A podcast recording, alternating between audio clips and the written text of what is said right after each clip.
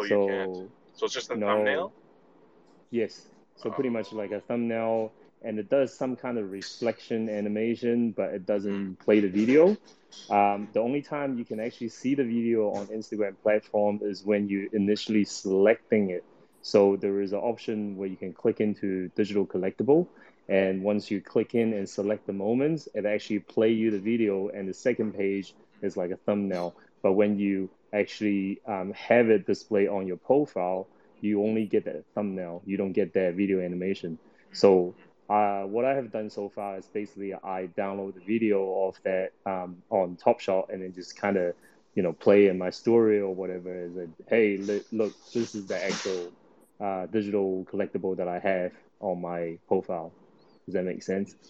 Yeah, that makes sense. Yeah, hopefully they make it Yeah, but it- like, easy to integrate and post. Yeah, but it's yeah, it's so inconvenient though. I don't want to have to do that all the time, right? Like, I mean, it, it technically they should be able to, you know, have that video display. I mean, they can they can already display the video on the stage where you imported that into Instagram. Why not having it just display when you, you know, display it on the profile? It doesn't kind of make sense to me. So. hmm Yeah, but it's exciting. It's kind of a first step, and I guess that was one of the bigger news of the week. Uh, Flow getting on Instagram. Do they have uh, ability to have like that hexagon, or have the profile picture kind of signify it's an NFT, or or they don't, or it's just the posting the digital collectible posts? just the posting of the digital collectible post so it will have a little kind of icon it's very tiny and, and it will say digital collectible post but it's not hexagon Um, and you can't actually have it on your as a, your as your profile picture does that make sense yeah. So, what do you think? Uh, is the hexagon the kind of digital cloud we're looking for, or do we want like a gold circle around our profile picture, or um, what are people's thoughts on what a digital flex for the profile picture connecting your NFTs would be worth, like three bucks a month? it, um at the moment i'm just playing you know paying for the free instagram account. I, i'm not like in twitter i'm not even paying for any of the twitter blue to have it uh have my um you know uh nfts display. I'm not really buzzed so to me it's not that important but it would be cool if they have a feature of um, say if you display some of your digital collectible on your profile it will have some some sort of you know like when you have a story, it will give you like a rainbow looking circle around your profile. But if you display one of your digital collectible, it will have some sort of diamond on the side or something like that. That would be cool. But to me, it's not really necessary, to be honest. But what about you? How, how do you feel? What, what do you think will be a good way to showcase your, um, you know, NFT on Instagram? Um, yeah, I think your ideas are really good. I'm kind of taking a step further. I think half of these NFT projects need to put their energy towards developing hologram technology, figuring out the physics of light, so we can display these um, as holograms. Or the augmented reality, I think, is something that would be really fun because I heard Roham say one time that the Top Shot moments are like cubes, so they are augmented reality enabled. Um, but sort of kind of bringing it into the real world would be cool. But from uh, I do like the hexagon. It's kind of simple and subtle, but it is distinct. It is distinctive. Um, but yeah, diamonds, shiny. People like shiny. Why not? I like the AR idea. I've long thought, maybe I've said it on here before, but imagine if you could say it's on Instagram, you could look at a normal basketball net anywhere, right? You're in a park and, and put your phone up to it and make your moment happen on that basketball net. I mean, that's obviously would be insane to pull off, but that's what I thought. I was like, wow, that would be like the future for me of what, how you could integrate your moments with other sort of social sharing platforms, you know? Yeah, that'd be sick.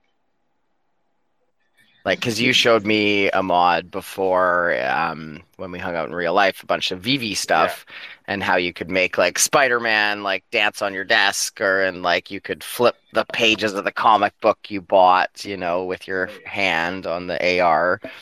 Um, so it's not like that far out of the reach of possibility. Yeah, I, I wrestled with a Tyrannosaurus Rex from Jurassic Park in a local park here.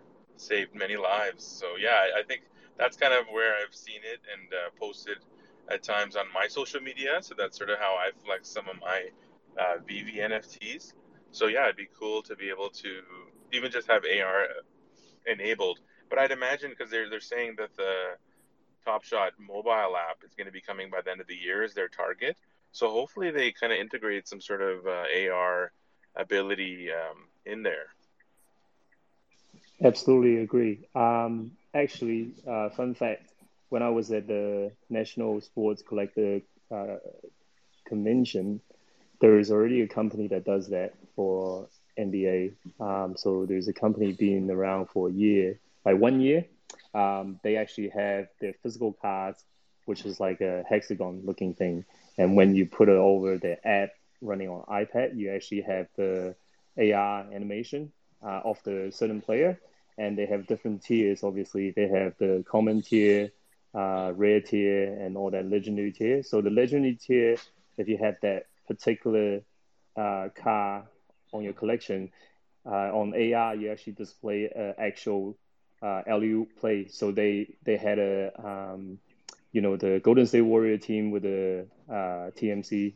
Oh no, TMD. Wait, Tim Hardaway, Chris Mullin, and uh, Mitch Richmond.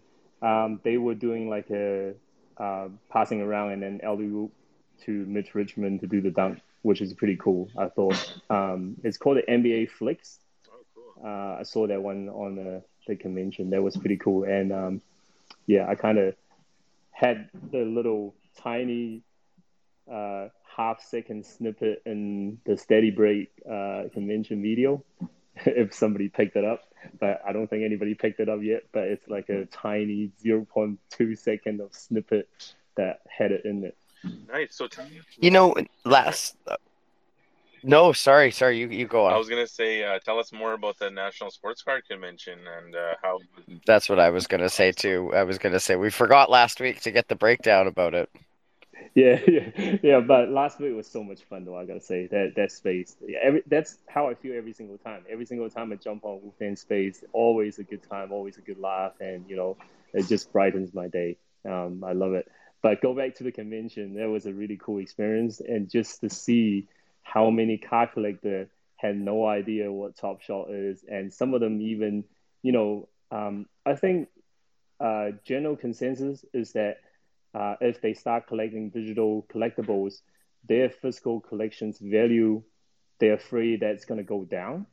That's what I feel. Uh, a lot of people are feeling that way. So even though they sign up to the Top Shot account, they're not actively doing it because they kind of think that, oh, if I kind of push you know the digital collectible, but my physical collection value might not be as high as it will go. Does that make sense? Yeah. What sure. makes them not worry about like where the physical card market's going?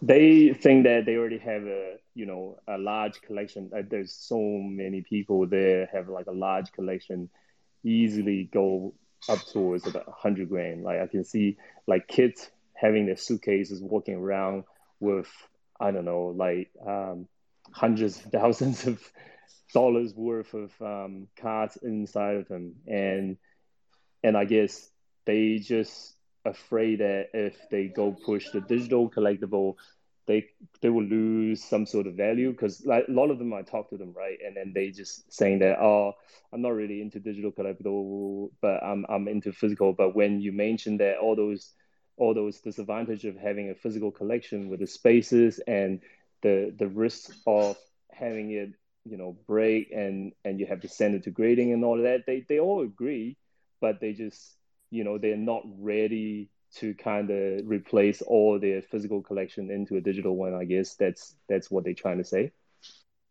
Yeah, and they're they don't want to do both. Do a lot of people feel like you have to do one or the other? That's that's how I um how I get a like that's my sense is when I'm talking to them and they're saying that but that like go back to my first point, they a lot of them are afraid that if they go digital and the physical car collection will somehow lose their value, which is not really the case um, from my point of view. But a lot of them think that way. They seem to kind of had their head set on that way. So if digital somehow got super popular, their physical card will lose value. Yeah, you would think if digital got more popular, their physical card collection would gain value, wouldn't it? Yeah, yeah. I mean, because it would be a little more scarce. I don't know. Absolutely, and and I mean, like if you look at the digital card markets, right? There is you have no idea how many prints they have on those cards. So like some of them maybe they you know they can list whatever the value like one dollar fifty, one dollar ninety nine on the card, but then a lot of common cards like the LaMelo rookie cards, I remember one stage have gone to fifty dollars a pop for raw cards. So how do you know how many of them they actually printed out?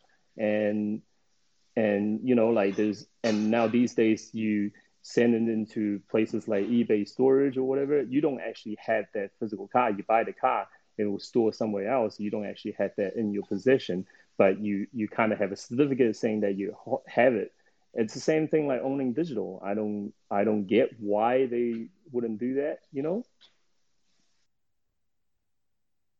So all in all, people sort of sum it up. People were good, but you're still seeing a hesitancy among the sort of hardcore physical card collector.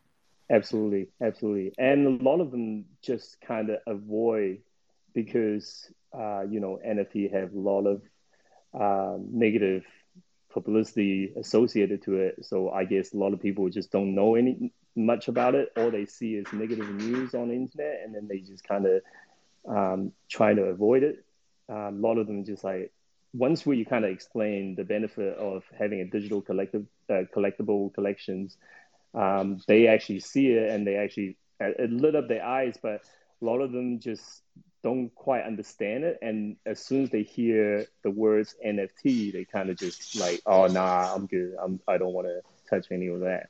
So they, I guess, is that negative sentiment that comes with it. Um, wherever they get their news information from, um, they kind of just have a negative association to it. It's funny. I think they're. It might just take a long. You know, we expect everything, I guess, to flip so quickly. Like, why aren't they all jumping on? And maybe it is just a slow trickle that eventually will, you know, become that snowball that turns into the the avalanche sort of thing because um, like a guy like Ahmad, he's you collect physical stuff as well as digital, and it never seemed like it anything for you. You know, you were happy to do both, right? Yeah, I'm not huge in the physical because when I kind of I've um, discovered like sports cards, I discovered Top Shot at the same time. So I kind of decided to go the Top Shot, the digital route, because I saw that it was. I thought that it's objectively better in every way.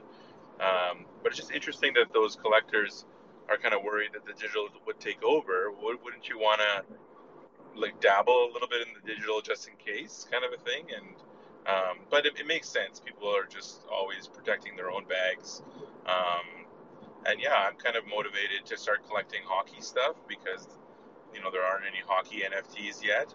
Um, and yeah, like it's kind of basically NFTs and digital collectibles sort of got me into collecting in general. So then I started looking to physical stuff as well. So I think it goes hand in hand. And I think, like Gary Vee says, that it's actually not or, it's and. But a lot of people, you know, in this world, it's kind of this or that, and they kind of pick a side. Um, yeah. When, you know, both can co- kind of coexist and thrive, you think, especially like NFTs is such a small area um, really in the grand scheme and collecting as well. Um, yeah, I don't think it's a harm for both of them to thrive. Yeah, yeah, I mean, I would maybe it's just me, but I've had more exposure to not buying physical cards, but just following physical card people on Twitter, seeing live breaks and all this since I joined the Top Shot community. I've been way more exposed to the physical card community. Yeah, because I'm trying to learn about like what the kind of the collecting mindset and thinking what principles do physical collectors have you know getting rookies getting first appearance like the first of something is kind of where i learned that so i've been trying to apply that to my nft collecting and kind of take t- tips because this industry has been around for so long and i guess my kind of thesis is that eventually these uh, these folks will kind of see the light and kind of transition a bit to the digital because you don't have to deal with shipping and grading and all these different headaches that are involved, and also you can sell to anyone in the world digitally in a heartbeat. So um, I, I that's kind of what I'm banking on. So that's why I try to focus on like first appearance of different IPs, um, so that once those kind of physical collector mindset people start applying those same principles to the digital, um, then hopefully I'm well positioned, basically. And you still enjoy collecting other physical things, like you're a Funko Pop collector too, right? Yeah, like my partner Francis has really gotten into it, and I've gotten into it as, with her as well. And yeah, it's part of it's like part of the hunt. Like we drove down to uh, Everett, Washington, uh, where the Funko Pop headquarters are, because they have releases. And even this Thursday, there's an Emerald City Comic Con, and so they have special Funkos that they usually drop. Like the day, of the weekend of the San Diego Con Comic Con, they drop stuff. So it's kind of part of the chase and the hunt. You know, it's kind of sometimes when you go to the target and it's not there, um, it's kind of good because then when you do actually hit it, then it kind of feels all that much better. And um, and yeah, it, it's kind of Funko. Their model, I think, is like show off your fandom, um, and they have basically almost everything that you could be a fan of eventually. Um, and I'm and that's what I've been enjoying, kind of showing off my fandom and and collecting things that I uh, connect with. Was there Funko people at the thing you went to, Davey? Yeah, there was, but it's minimal amount. Um, it's not a huge presence, but there are people that display their Funko stuff, and which is pretty cool. And um, so basically, at the convention, there is uh, majority of people there are for the physical cards, and then you have small amount of people there for uh, Funko as well as some of the memorabilia, like the autographed memorabilia. Uh, Fanatic had a booth there with all the uh, signed autograph jersey of Jalen Green. They're selling it at two hundred and fifty dollars a pop. I thought it was quite reasonable. Um, if he become an All Star and all that stuff, that two hundred and fifty dollars actually pretty pretty good. Um, and they had a whole bunch of other stuff, uh, signed autograph stuff, and yeah, majority is just really sports cars. Um, and they oh also they had a lot of um, autograph signing too. Um, so they would have um, different time slot for different sports personnel to come sign autograph. So you can bring your own memorabilia if you um, got a VIP ticket and you can get a sign and all that. I think the VIP tickets like 250 or something like that. I can't remember. Um, the normal entrance is like $30 per person, but there was uh, oh my god, I don't know how many people, but there's a lot of people, um, especially when we were there for Friday, and the whole place was full. I I I would say more than five to eight thousand people. There's quite a lot. It's oh, probably oh, wow. more than that. It's probably more than that. It was huge that spot was huge and everybody was trying to use the Wi-Fi. So the whole Wi-Fi service there was so crappy. And we're trying to get people signed on to Top Shot at Steady Break area. Um, we they couldn't even get the internet working because there's so many people and even people go into their data um, because there's so many cell phones going on in one spot. yeah, yeah, and and nobody be uh, like I think it took um, like 10 minutes to trying to just log on to the front page of Top Shot page. That was oh, crazy. Jesus. Yeah, it was horrible. So you almost need to come in with like a wired connection and a computer setup, hey? Yeah, so basically what Whatnot did, they had their own server. Um, they had their own wired connection, own server connected to um, their breaking booth so that they don't get interrupt. Um, but obviously they don't provide that for general public and general public had a free wi-fi from the convention center but that's super trash it, it, it's not even half loading so yeah it was yeah. quite bad yeah, that's that's an interesting side to where you know it's just another thing to think about when you you know our internet usually wherever you go it's fast and loose, right? But all of a sudden you're in this card connection and you're like, see, this product's better, and you're like, God damn it, we can't get on the internet. Yeah, that sucks because it's not really Top Shot's fault or anybody else's fault. It's just the third party's internet connection, internet provider's fault. Yeah. And a lot of um, it's quite interesting. A lot of people that we talked to after the convention because it's quite interesting. The hotel that we stayed in, um, every night after nine o'clock, it will be like tons of people gathering around this empty space area, start trading cards. Like there's kids from, I don't know, 12 years old up into um, some someone like 40 years old, just tons of them lay their cards on the ground and start doing trading. And most of them saying that, oh, it's kind of frust- frustrated when they go to the convention. Everybody price their car super high. So they basically price 10 times more than the calm uh, minimal. So so they kind of like you know uh, people feel like oh we're not to get any good deals out of it so we we're just to trade it off the off the convention so every single night when we were there um, the whole place just packed it's not even at the convention it's like this hotel about 15 20 minutes from the convention center and all the um, like every single night they will be packed with hundreds and hundreds of collectors just doing the trading um, of the convention, which is um, really interesting. Um, yeah, so from the feedback, it's like uh, the car market is going super crazy. They're they're constantly looking for alternative um, to be able to go into a market that's more controlled. I guess that's what they were trying to say. But um, yeah, so be quite interesting because I think um, you know uh, steady he insists to you know trying to bridge the gap between the physical car and the digital. So they're trying to make people understand that okay, with the digital car you can collect both, and also you can um, diversify your portfolio. I guess. Um, yeah. So yeah, that's um, that's some of the. So next year, next year we need a, a steady breaks top shot booth with its own server and internet and then you can really maybe show the power of it Absolutely. And all think, day and and strike and all that shit. Yeah, because it's a it's Dapper Labs core product. They really need to have a presence there to be known because there's tons of people don't know what we're talking about. Like a lot of people just like, oh, what's NBA Top Shot? And then, you know, and then once we told them, they were like, oh, this is actually kind of interesting. And a lot of people actually does the fictional, uh, fictional physical car trading, trading. Um, I'm not quite sure what the website is, but apparently there's a place where you can send in your car, or sorry, you can buy in a fictional of the uh, of the car worth.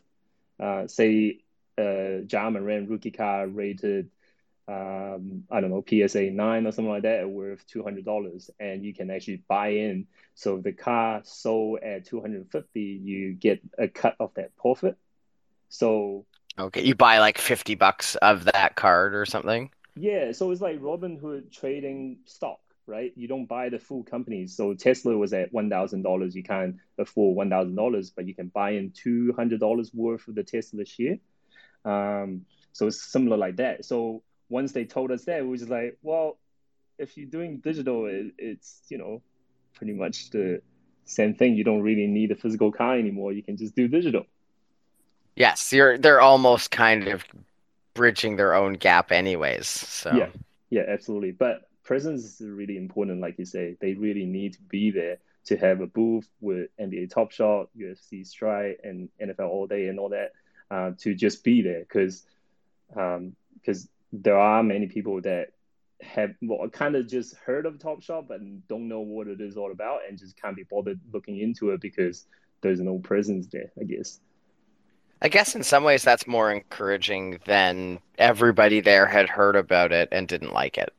No, you know what I mean? Majority, like, yeah, majority of people that we spoke to actually don't know much about Top Shot. They might have heard it, but they don't know much about Top Shot, and they just couldn't didn't bother to kind of investigate into it because their time um, kind of fully invested into the physical car, I guess. Right.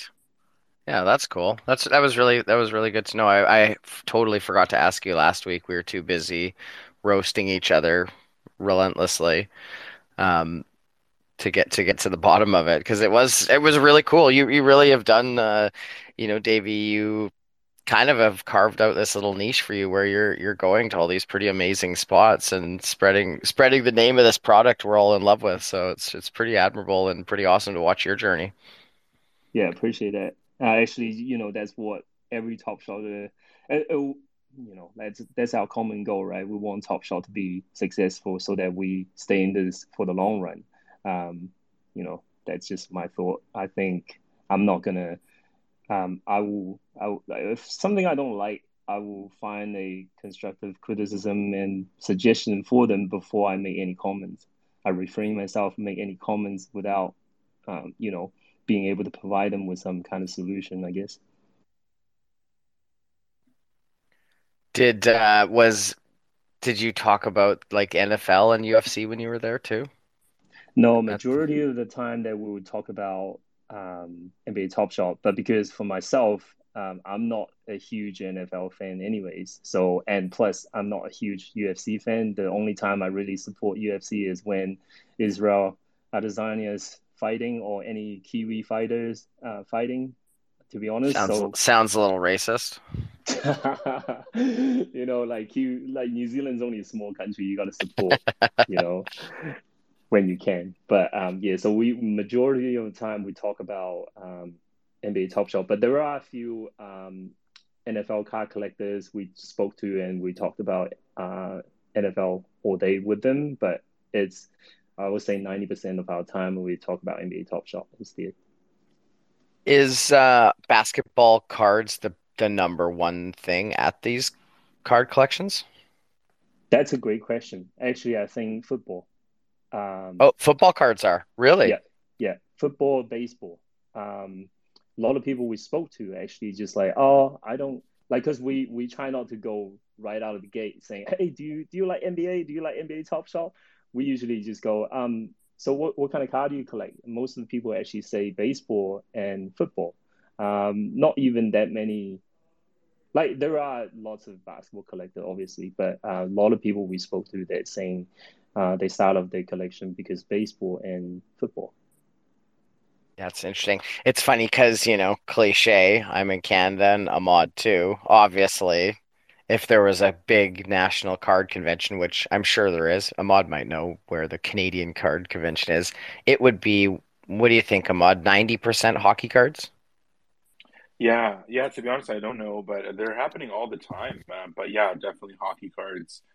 You know, and would, then would baseball, dominate. and then basketball, and then football would probably be the fourth one. Yeah, I saw a lot of basketball actually. There was one like in, in close by. My buddy took told me about it, and we went, and that was majority hockey. You know, McDavid, Matthews type thing. Um, but there was a lot of basketball and football. Not as much baseball, actually. I think baseball. Not as much of, baseball. Yeah, baseball. I think is a little bit on the downturn popularity wise.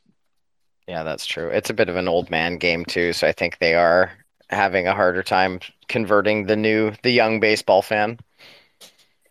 Yeah, but I've been a little bit turned off by some of the like I've been trying to go to different stores and even at the conventions like what Davey was saying is some of these sellers like they either like refuse to sell for less than what they paid or they'll slap a sticker on it and they won't update it like to the market price. So you'll check eBay and check the price and some of them are like, "No, well, that's what I'm willing to sell it for." And it's like, "Well, you got to kind of go by the current market.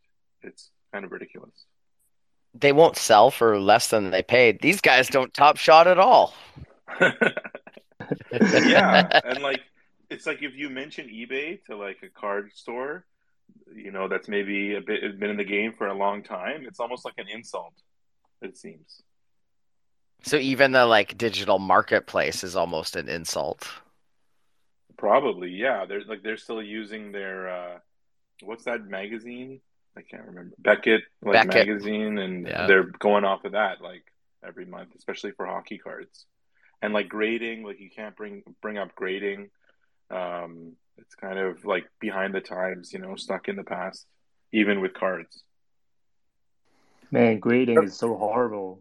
Like you know how um PSA had to had a huge backlog, so people don't get their car back for one year, and then they kind of just straight up refuse accepting cars for a good amount of time. I think it was like six or seven months, and not accepting anybody's cars to do grading. And PSA is the premier grading service, so.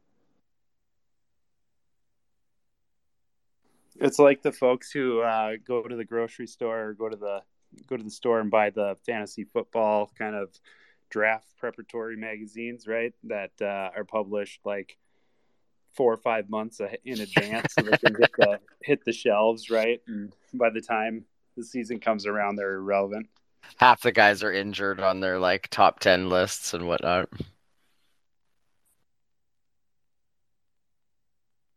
you know um you got cut off earlier jay you almost our co-host almost spoke after a half an hour of silence and then we were like no screw that back to the hole with you I just watched Deer Hunter again recently. Classic movie. I don't know if any of you have seen it, but I felt like we kind of there's a scene where De Niro goes to the Vietnam War, him and Christopher Walken, and they get captured, and and the enemies kind of start sticking the uh, soldiers into this like pit in the river. I felt like we've got Jay in the river pit from Deer Hunter. On a lighter note, have you guys um, did you guys know that there were a online poker tournament between the Sacramento Kings? Uh, I mean the Kingdom and uh, uh, Washington Wizards uh, Top Shot community and the Houston Rockets Top Shot community yesterday. No, how, how did that play out?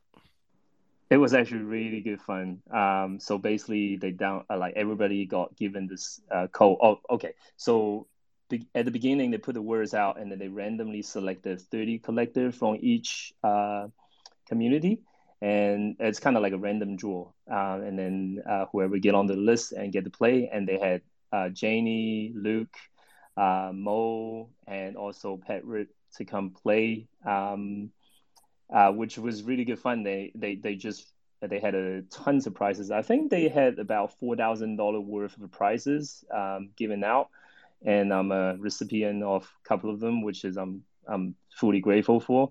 And they had a brown uh, different bounties. Say, for example, if you knocked out the captains of the Sacramento Kings, you get a bounty of a rare moment somewhere. And if you knocked out a Dapper employee, not only you're gonna get Dapper credits and you're gonna get a moment that um, like some of the captains put on. Um, for myself, I was. Yo, cut him off. Let's cut off Davey. I think he's spoken enough. Let's get off Dave oh right now. Did you get knocked out, Luke? Did you get locked knocked out? Uh, I volunteered to stop playing. You volunteered to stop. You forced yourself to go all in on like a four seven offsuit. Yeah, yeah, exactly. And um, Davey happened to be on the table at the same time I'm grateful for. That's why I didn't post any shit posts and hey Luke, you got beat and all that stuff. You know, I was grateful for it. Thank you, Luke. No, what did you end up winning? Well, because you won a couple of things, right? I had no idea. I just wanted to participate. I I had zero idea what I was gonna win. I literally was asking them in the chat this morning, and they were like, they were like, "Oh, you actually win three things." I was like, oh really? I didn't even know that. I didn't literally i didn't even read the poster to be honest. I just found out the time from the chat and then i just kind of put my name in it and they're saying hey you, you got into the one of the lists and show up this time. I was like yeah sweet i'll do that. And i didn't even check the actual poster. I didn't know what i won until i got it this morning. Nice. Yeah davey took me out. Um nothing not a crazy hand. Blinds were going up. I had to make a move davey made a better move uh, and took me out. So well played. How, how did you end up finishing, mate? Uh, I think it was like either forty something or thirty something. I didn't. I didn't like. I I had a horrible hand. I just like, oh nah, I gotta go all in because my uh, nephew is going to college today. So that was the last night hanging out with him. So I um decided to just go all in and YOLO it, and then didn't work out for me. But I'm still happy. Yeah, I mean, look, that's poker, right? You got to you got to accept that you're going to lose 99% of the times in those big tournaments, but it's still a lot. Um, but yeah, how are we doing, Wolfpack? We're doing good. Less drinky than usual. A little Sunday afternoon coffee. Not absolutely wrecked on a Sunday afternoon. That's good. No, yeah, no, no. Only I slept in. I worked at a nightclub last night, so I was up pretty late, and then I woke up and directly got went out to jujitsu and fought for an hour and a bit, and here I am. Talking oh, to you guys, I know. All I did was play this poker tournament and then get pretty high. That's what I did with my weekend. So I never feel like a bit of a waster. no, I um, think that's okay. I've just been on a. I've had a lot of night shifts this week. It's been a weird week. So, I'm not used to. I'm. I'm too old to stay up past so late. And so so four times in six days I had to work till 3 a.m. So then I'm just trying to force myself to do the the workouts in the afternoon and all that sort of stuff. And I found out once you work all night and then you wake up tired in the morning, it's like, geez, it's hard to keep track of what's going on with Top Shot. So good thing there hasn't been any controversies this week at all, not one. So it's great. I It's don't been the- think there's ever any country. I actually did get in on the NFL pack drop. I don't know if any of you guys did, which seemed like a pretty good pack drop this week. Steve, are you in on the NFL? I noticed you started dipping your toes into the UFC stuff. Uh, not yet, but I will be very shortly.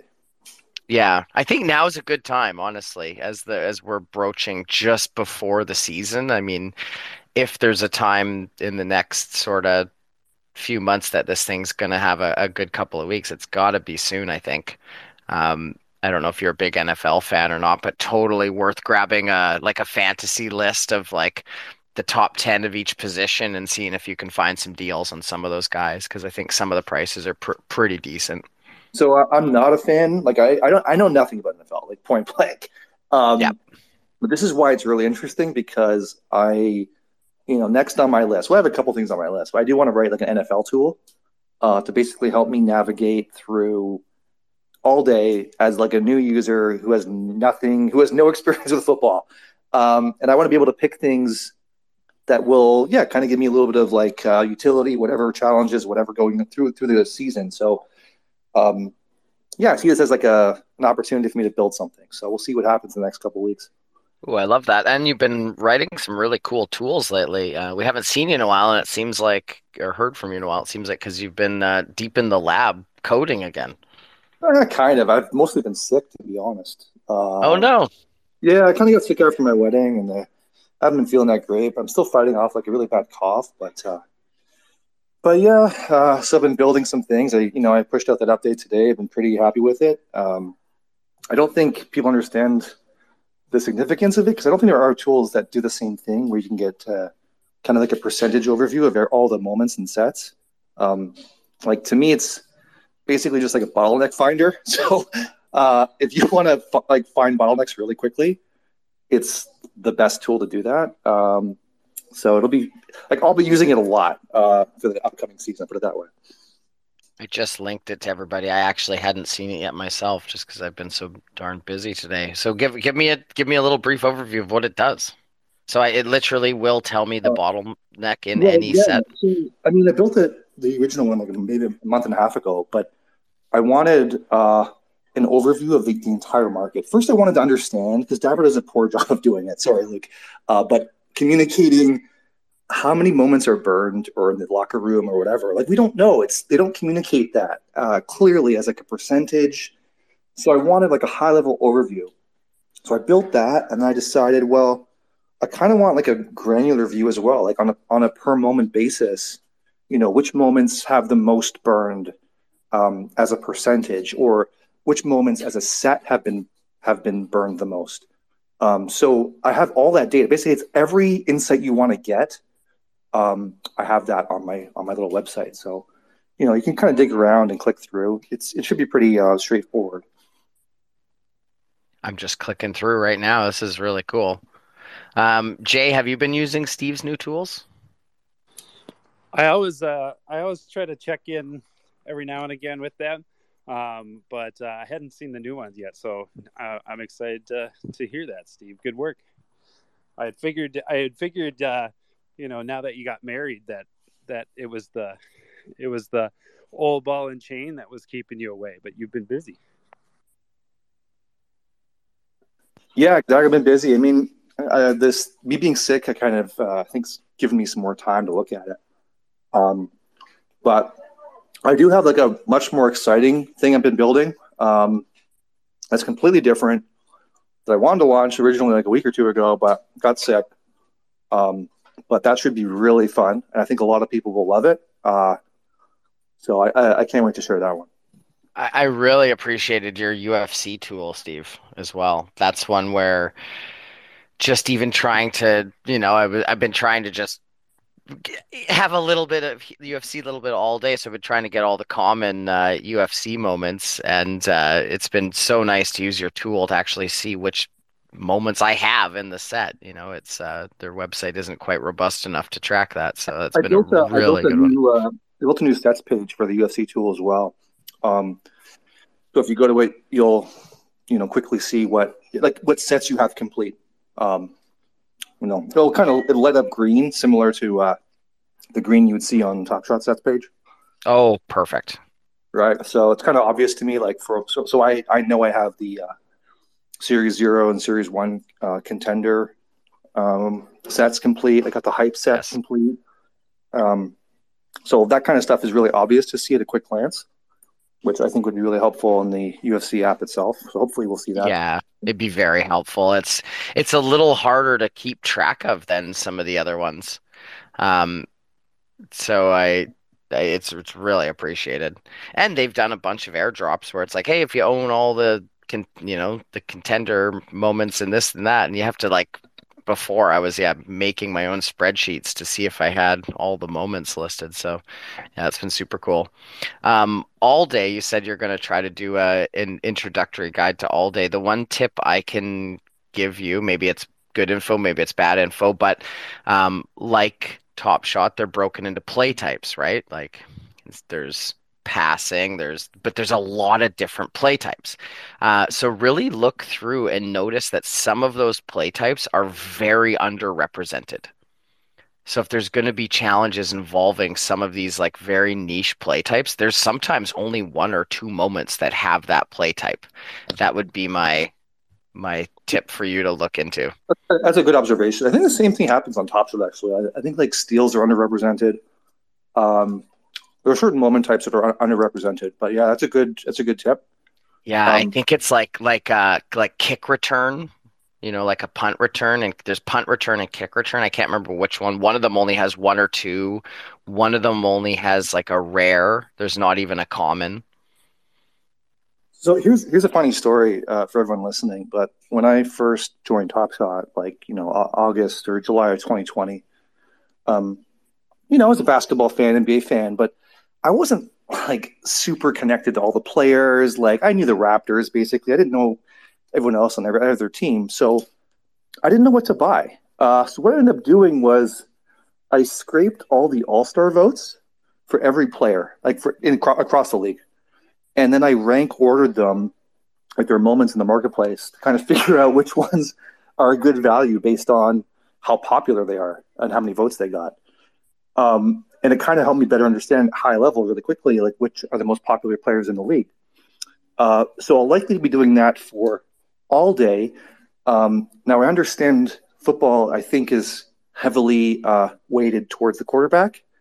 Um, so I'll likely do the same voting thing, but I'll break it down uh, per position um, and try to rank order it that way. 'Cause I think that's kind of like the most. Uh, that's how like an engineer would approach this problem, like with fresh eyes. I, I don't know if, I, if I'm wrong there. Um, when I joined Top Shot as a collector, I just figured out which players I knew, and that's how I did the buy-in. So shout out to Steve for being much smarter than myself and probably many others who were like, "Damn, I should have that." Very smart. Um, I'm really curious to see how it works out for NFL as well.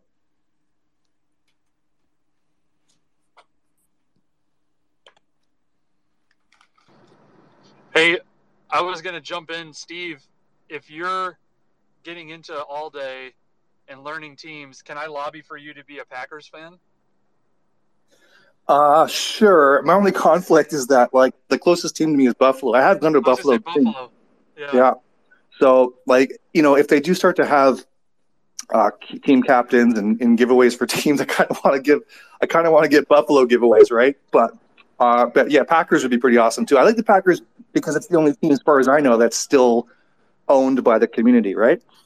It, it is. You can you can become a shareholder, which means nothing. Um, they really need to like jump into and embrace Web three and and make those like shareholders like NFTs or something like that. Um, but uh, yes, it's it's owned by the community, and there's no owner overhead, which usually helps. Um, I think when you see like Daniel Snyder or some of these crazy owners that for whatever, at least for Green Bay, they usually always make good football decisions because it's not like it's some owner that's trying to save money on anything. I was gonna say, as a Vikings fan, you know, owning a owning part of the Packers is like, uh, you know, paying to have a star named after yourself. It's it's, it's completely worth it. I wanted to make the Packers comment because I knew we had some Vikings fans in here too. That was part of the reason why I decided to do that.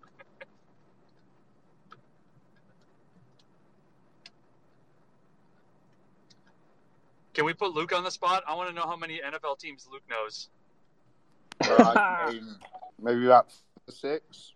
Wait, Rams, Raiders. Oh. It's not going well so far. Um, the the Packers, whoever you just said. Oh god, I know I can name more. I Sunday's a bad time. Okay. Oh, shit. Big. Who's the biggest fan base in the league, Luke? Um, They're, they're the most valued sports franchise in North America. Their valuation. Yeah, I, I remember this because we did it. We did a trivia night with oh, a long, long time ago, like seven, eight months ago, and it was like, what's the most high value team in the whole world across all sports? And it was uh, like an NFL team. It was like I want to say it was Cowboys or something like that. That's right. That's right. Yeah. go. Okay. See, Yeah. I remembered it from a previous trivia where I was shocked. Learning. I didn't hear how this started. Sorry, someone showed up at my door and I had to take my headphones off. How did we get Luke naming NFL teams? I put him on the spot. I like it. instantly called me out. He was like, "Come on, Luke." um, I don't know how many how many NFL teams are there altogether. 32, I think. 32, yep. So what, there must be like a high amount of crossover with like NBA teams, NFL teams in terms of the cities they're based in. Yeah. Yes. So what what cities are there NBA, NFL teams where they're not NBL team NBA teams? Uh, Seattle now. Green Bay, Seattle, Jacksonville. Yep. Las Uh, Kansas City. Yep. Oh damn, it's quite a lot. Um, Buffalo. That's not many though. Yeah, Buffalo. No, but oh yeah, I was gonna say Buffalo's a team, but I was thinking hockey. Um, Yeah, true. Steven. Sorry. No, no, no, that's true. That's right. Yes, Tennessee Titans. Yep. Uh, the words is Las Vegas will be getting an NBA team in 2025. Is LeBron going to be an owner? Is that? Probably not. Uh, someone, someone else, I think. I could see Yeah, LeBron think- being an owner and then um, getting his son on the team with him. Well, I think Bronny will be eligible by then. I, I think his ultimate goal is owning Lakers. Lakers? No, I don't think. so. Uh, I think he'll go somewhere else. I think he'll end up like owning part of the Cavaliers, or like uh, Ahmad said, starting, starting back on the uh, Vegas team. I don't think LeBron's going back to Cleveland at this point. All his uh, media interests are in California. True, true. Las Vegas would be close enough. When will LeBron get a Top Shot ownership account? Huh? That's the real question.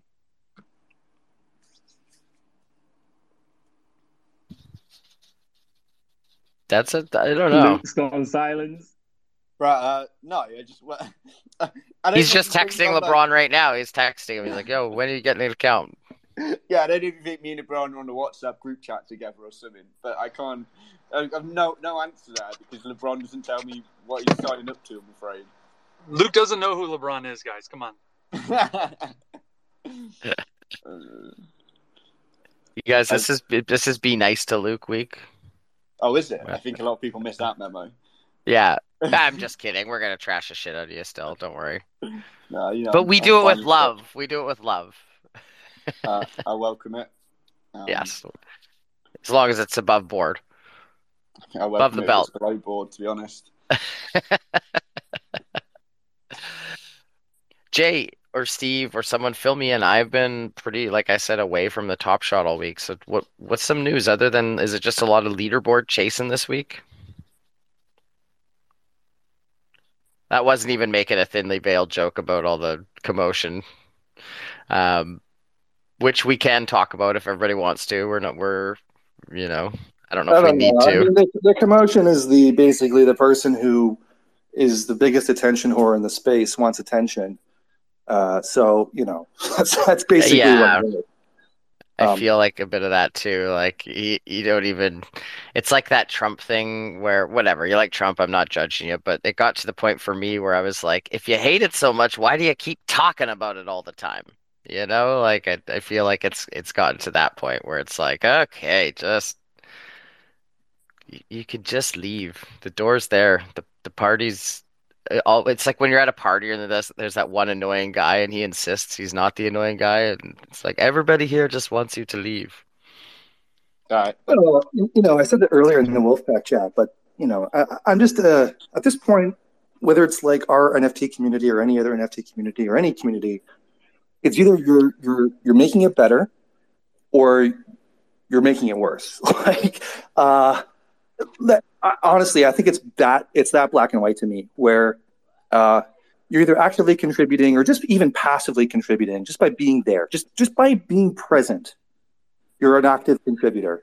Um, but then there's like the negative part of people just like fighting it and kind of destroying whatever community we have. And it's very clear some people just love to be miserable, and misery loves company, and they won't be happy until we're all all unhappy.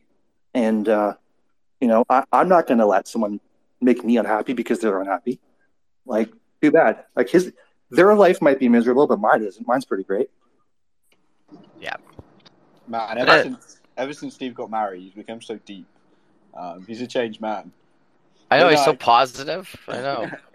Jake's aside, I- I think it's like super fair to say, and I think that this isn't something that just happens in NFT communities, right? Like it happens in communities, especially online in general. Um, you know, I don't. I think Steve said it best, but I'd also want to add on like there was discussion around, oh, what does this mean about you know Top Shot taking moments and stuff like that. Like it's not really something that happens, right? I think it kind of was a bit of a what's that phrase? Seeing the wood through the trees here, where like everyone wanted to focus on that, and it was more just like no, like we're just trying to highlight that you can't just be consistently abusive.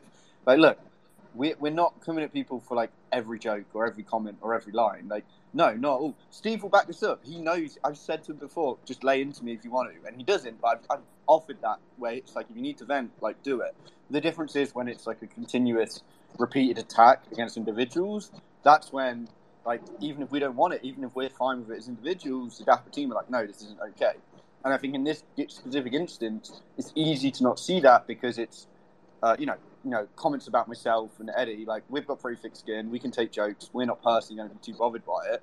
But you have to keep in mind that these people also go off after other colleagues. I've seen some really nasty comments written publicly about some of my colleagues who aren't public facing and they don't deserve to get like that said about them at all.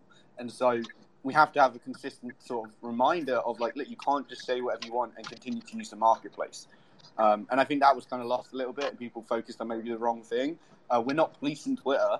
To be honest, a lot of stuff just gets said and nothing happens. Like we're not really coming after it. It's when people consistently and continuously make a point to get tags and to get into conversations and to make sure people see things that are being said about them.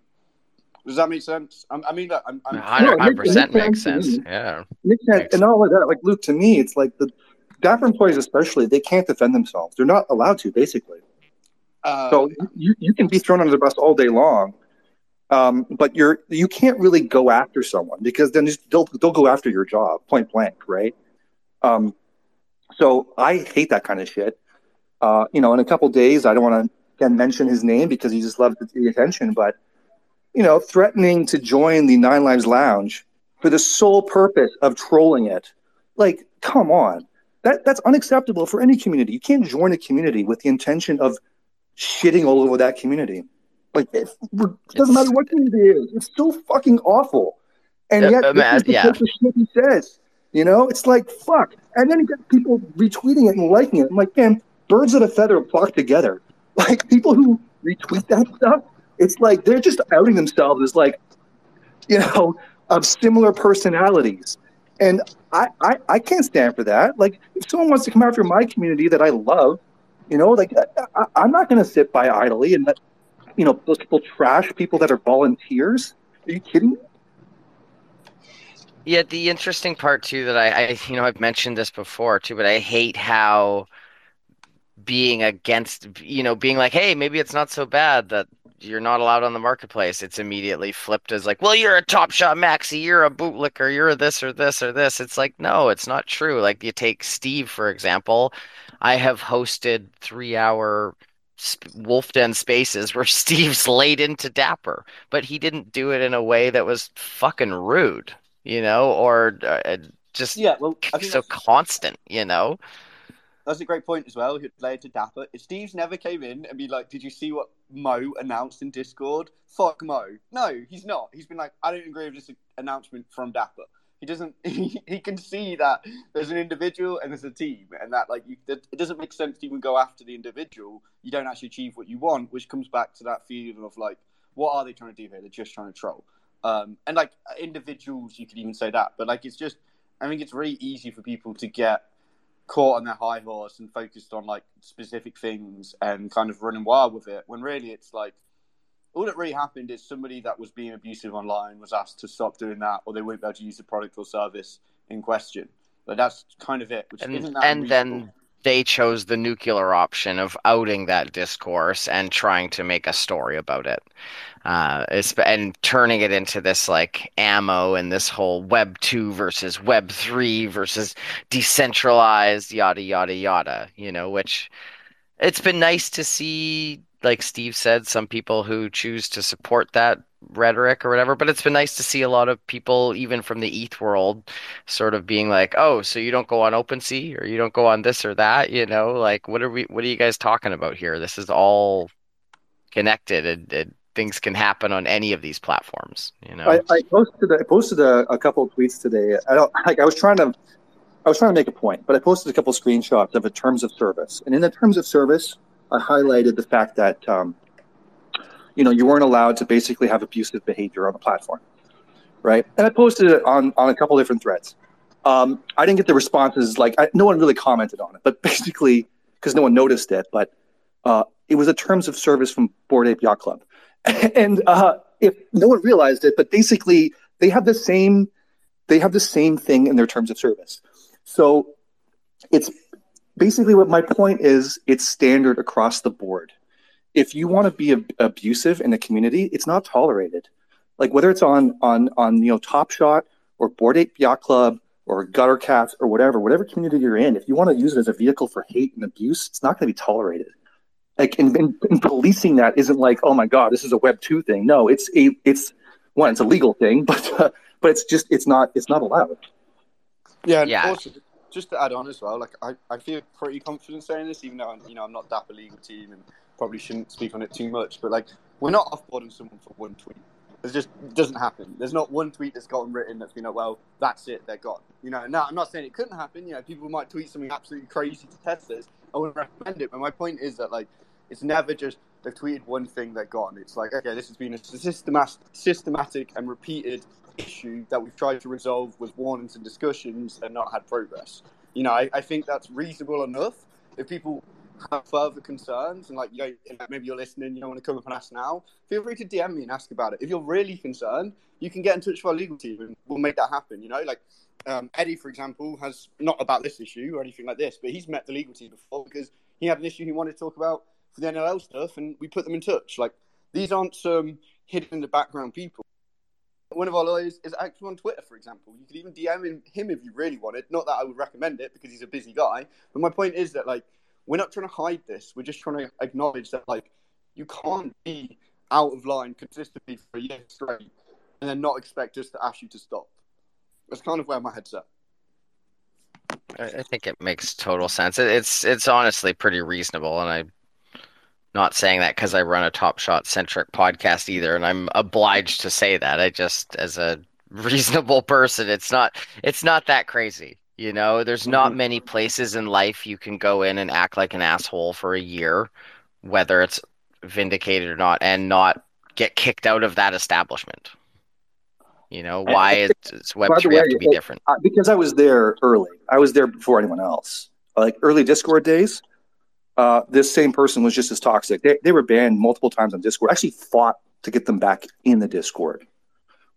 like that's it. So it's not new. This isn't like oh this this is a one time thing. This is a person with like a string of abusive uh, abusive language and and behavior and and you know things are just upsetting. It's it, this is going on two years, honestly, two years now that I've seen it in my life, and um, it's just like it's it's always walking this line of like you know just enough where he's not like actually you know it's just, you know, it's, it's so it's I don't know. I I think I think this is a long time coming and and it's a warning shot. Like really it's just an email. It's, it's a polite email saying like don't be an asshole. And and I think that's fair honestly. Yeah, and just using that now as ammo to try to build his army of people who love to hate on shit. Uh, it's lame. Can I can I just yeah. jump in real quick? Because jump I, in. I think Steve, no, real think, only long, not quick. Like only yeah. long. Um, I think Steve hit it on too. Like I, I feel like I jump in, and I know if, if those of you that have chatted with me before in, in various discords that I get labeled as very pro dapper, and I like to feel like a lot of times I chime in where I feel like it's being unfair, overly negative to the other side. Um, and and so like I don't follow this guy, but something came across the timeline, and I know I was kind of got in, then Luke got dragged in, um, and Luke, you kind of hit it. We both got thick skin. I kind of laughed it off, but like it's still, obviously, it's like a cumulative effect. I think the the thing, if if I want to get something off my chest, and I, I don't really want to engage on it anymore, like responding to him is.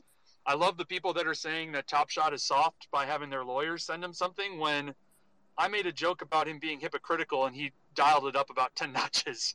Like that to me is the definition of soft, but um, it, it's I have to remind myself that this guy is looking for attention. And so even as much as I want to chime in of, you know, the unfairness and some of the stuff that said, it's almost just better not engaging anymore. So that's probably gonna be what I'm gonna do, although I have a really hard time doing it. Um, so that's all I wanted to yeah. say very much soft. I, I, I don't want to say I don't want to say that he messaged me in early Top Shot days, asking me for my feedback on his resume because he was applying to Dapper and he got rejected. I don't want to say this, but it may or may not have happened. Um, so maybe he's a little butthurt. I, I, possibly, possibly. Yeah, especially being in the same town as Dapper. Luke's uh, just like Luke's. Wolf, what about Luke's tiptoeing back into this Homer Simpson going back into the bushes right now. I'm on such a hard no comment line. I like this version of Steve though. I like it. What about the loss in the shuffle? Was the death of the NBA Top Shot kiosk, the booth, won't be happening anywhere. What are your uh, guys' thoughts on that? I hadn't heard this. Give me the give me the story. Yeah, basically, uh, yeah. I think Janie might have tweeted that it was just a bit too much work um, given the return. But I'm just kind of curious what other in real life connections Top Shot can make if they don't have that. I think a lot of folks kind of thought having that visual representation of Top Shot would go a long way, um, but I guess it doesn't get the same bang for the buck um, as what they expected. I'm not sure if I am allowed to change the topic. no, this. I mean, I think this is a really valid point. Um, I don't know exactly what Jamie said, but I think it's not. I wouldn't want us to say like this is a never say never situation. I think what Jamie probably was talking about was that you know it was the booth was awesome and like it was great. There's also like a, a lot of work that goes into it, both preparing it, getting it set up, literally even just buying all the stuff for it, right? Um, whereas like say what we did at Vegas this year, we still had a presence, there was still signage about, but it was a bit more like generic. Like those same posters could be used again, that sort of thing. It wasn't like we're going to build a kiosk and it's going to fit exactly in here. Um, and I think that we're not against kiosks in general, like as a concept. We think it's awesome, but it's that it hasn't seen the return so far that we would hope or want.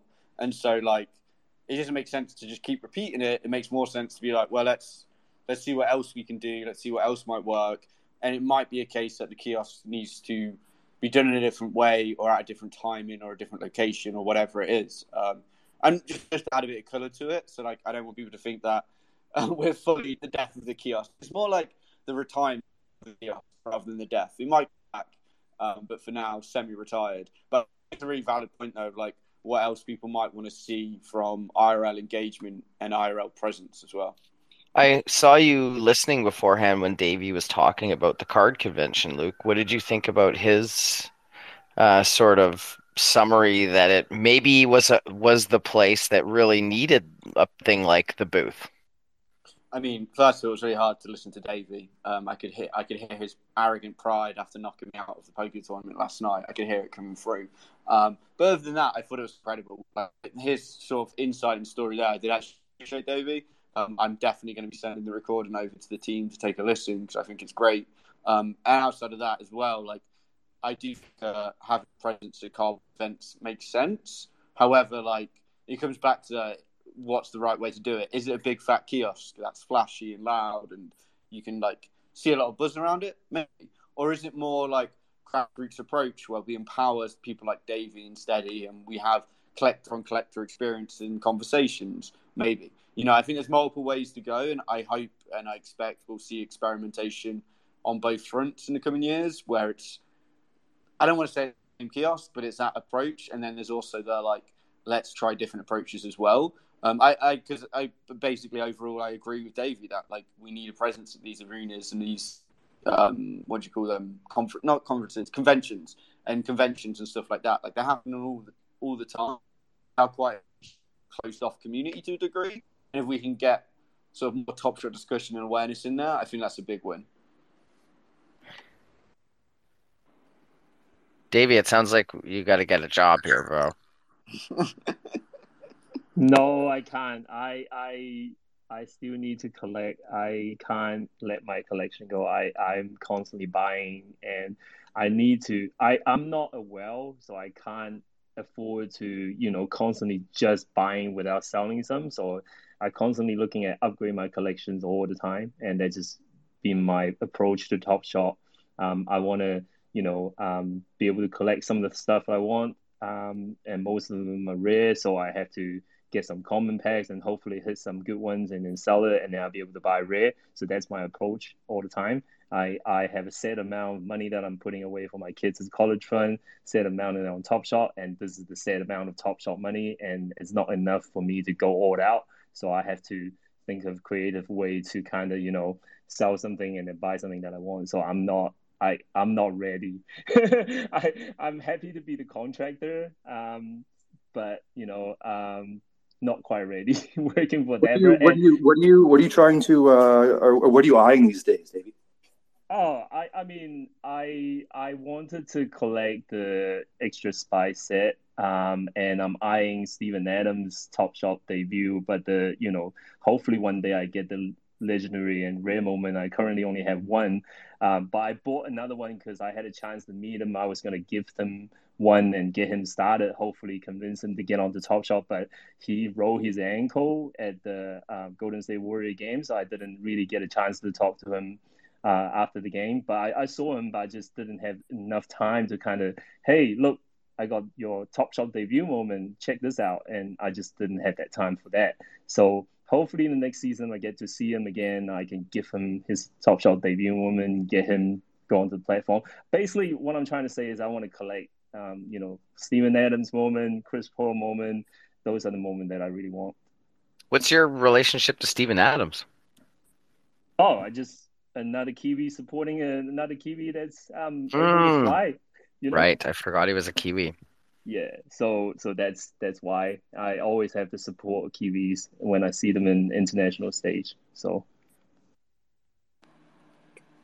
uh david i'm wondering on the, on the topic question what what would be your like dream presence that uh, top shot could have at some of these card conventions i'm not smart enough to answer that question because i think jeannie put up uh, put up a good point when she's saying that she's not looking for um, having a booth in um, NBA NBA games because um, the experiments that she basically um, I, I'm, I might quote her wrong, but she was basically saying that when they experimenting at the Las Vegas last time, it wasn't good return of investment, and it takes a long time for a lot of users to sign up to Top Shot for the first time. So take half an hour trying to explain to them how to sign up, how to kind of get them into it. Just not the best use of their time. Um, and you know, like it, that's what she was saying, and she can use that um, that that fund that she can save on community events like you know the one that we already have in the Top Shot the tour,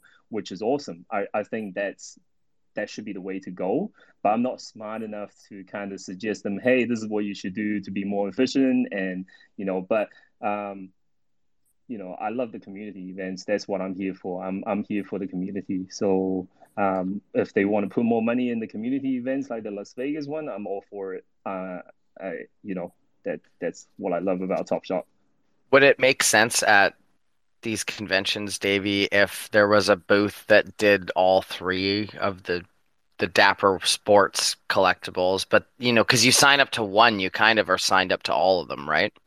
Yeah. Would that make more sense to have a presence for all three, so you can you can be onboarding people to sort of three platforms instead of just one, if it 100%. takes a few minutes? Yeah.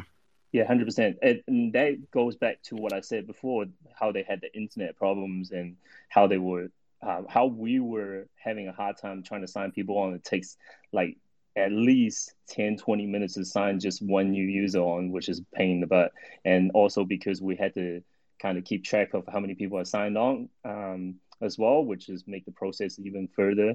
Um, so I guess uh, what I'm trying to say is that we need to find a more more efficient way to do this, so that we're not gonna kind of you know give uh, users a bad impression when they first sign up. So you know, like you want to be telling the user, okay, uh, Top Shot is super easy to use and it's very fast and efficient how you can sign up, but we can't just go, oh man, we have to wait until the internet for the page to load and all that. Even though it's not Top Shot's fault, but they will associate a negative feeling towards Top Shot, which I don't want. So we need to find an efficient way to be able to sign user on to tell them how easy it is, and um, you know show them that it's it, it's much more convenient to do this uh, digital collectible thing rather Yeah. than just kind of shove them in the face. You know. And getting onto one can easily get you onto the NFL platform or the whatever platform. Yeah, so we kind of just need to develop a um, steps so that user will feel like, okay, this is really user friendly. It's easy for me to do. My grandma can do this, and that that would be the best way to go for. But like I say, I'm not smart enough to develop those steps. It's up to Steve Blockchain to be able to make a cool video a short video for easy for people to understand to uh, sign on board uh, users, I guess. Um, I'm just trying to think, like, you know, because I, I think with the Vegas thing, I'm, I wasn't there, obviously, but I heard it took a long time because they were signing people up and you could buy sort of a moment that they were going to create right there, and people were opening packs on the thing. Is there a way you could sign? Do you think this would work, Davey, at a convention where if you signed up someone and they got like a Dapper one free common pack token? and you could cash that in on any of the platforms on a pack drop. Luke, is that like out of the spectrum of what could be done? Do you, do you understand what I mean? Like you sign up at this card convention and you get one free pack the next time there's common pack drops, like almost like some ty- kind of token that gets you a free pack. Would that be like a way to do it, Davey? Do you think that Can- would get I- like can I just interest? Jump in real quick. Jump in. Um, Steady actually did that. Um, he actually basically uh, any new user signed up at the convention were uh, able to get a free pack from Dapper, and um, also Steady himself actually um, offered that um, if you sign up as a new user and you sign up the form that they have on their website, and um, you're legitimately a new user, and he will actually send a moment to you from your favorite team. So um, so he actually did that, and it was very encouraging. A lot of people were keen to do it. It just that, like I say again, it's the stupid internet that took ages Yeah. for people to sign on. But most of the people are very polite. They wait around and all that. But like I say, um, coming um, being a customer service background for a long time, and I know how they feel. Like you can kind of pick up from their body language. They're kind of getting impatient and all that. But it's not their fault. It's internet's fault. So yeah, And that might go to Janie and Luke's point of, you know, it's probably expensive as hell to set up your own server and have hardwired internet in at one of these conventions, plus pay for the booth space, yada yada. Yeah, Yeah. and you can't you can't just having sell packs like Top Shot like you know like you can't just sell packs to people right then and then to try to expect make money back. And it's I guess they have to find a more efficient way. Maybe there's a merch, some cool merch that um, have NBA Top Shot logo on it that you can sell to to kind of make the return uh, right away there rather than selling them a pack. So have a physical goods there, uh, some cool physical goods there to attract people to buy those gears first, and then you know sign up to the platform. Maybe you know. Aaron, you've got your hand up. Welcome to the show, Aaron. hey, how's it going, guys? Good. How are you doing? Uh, pretty good. So th- there's a few things I wanted to touch on here, and this is not meant to be any sort of dapper slander. This is just something that I've experienced firsthand that I've really appreciated is the efforts that Candy has done. They have contracts with eight individual teams. I know part of the reason I have a little inside info here. Part of the reason why the Top Shot hasn't had as much of the in arena presence is the individual team contracts. So it is what it is. But from my personal firsthand experience, Candy has a deal with eight MLB teams, uh, one of them being the Minnesota Twins, where for a couple games this year, every single uh, season, or for one, the season ticket holders got a special NFT that they could redeem. They got an email for it, kind of very, very low key advertising. But then there were a couple other games that were dedicated NFT nights where if you went to the game and you had a special ticket that you or you had any ticket that you redeemed through the MLB ballpark app, you were sent an email within the next uh, 72 hours to redeem a ticket that was con- or uh, NFT that was connected to the ticket that you purchased and scanned for entry that had your seat location on it. It was you could sell it, you could do whatever the hell you wanted with it. You didn't have to do anything. You just claimed it. They would read. They would put a serial number on it. But it was, and then they would hit you with subsequent emails saying, "Oh, you redeemed this ticket for Byron Buxton NFT night. Come check out the other Minnesota Twins moments on the site." Great introduction. Obviously, NFTs in general have a little bit of a stigma on them. People don't really understand, but like there was in stadium advertising that said, "Hey, check your email in the next couple days. You'll get an email regarding a free NFT for this game." Didn't have to claim it, but if you did claim it, cool, you can sell it. You can sell it for whatever you want to do and I would see people checking their phones when they would see it on the big board.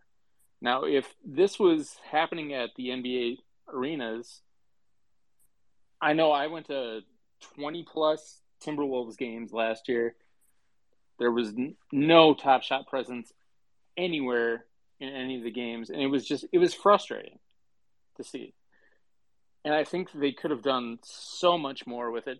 And then also, I, I believe Davey was talking about going to the national. If that was the card convention, I came in right when that conversation was stopping. Candy also had a booth there where you could go and when you signed up, you got a redemption link for a free NFT on their site. Little little stuff like that.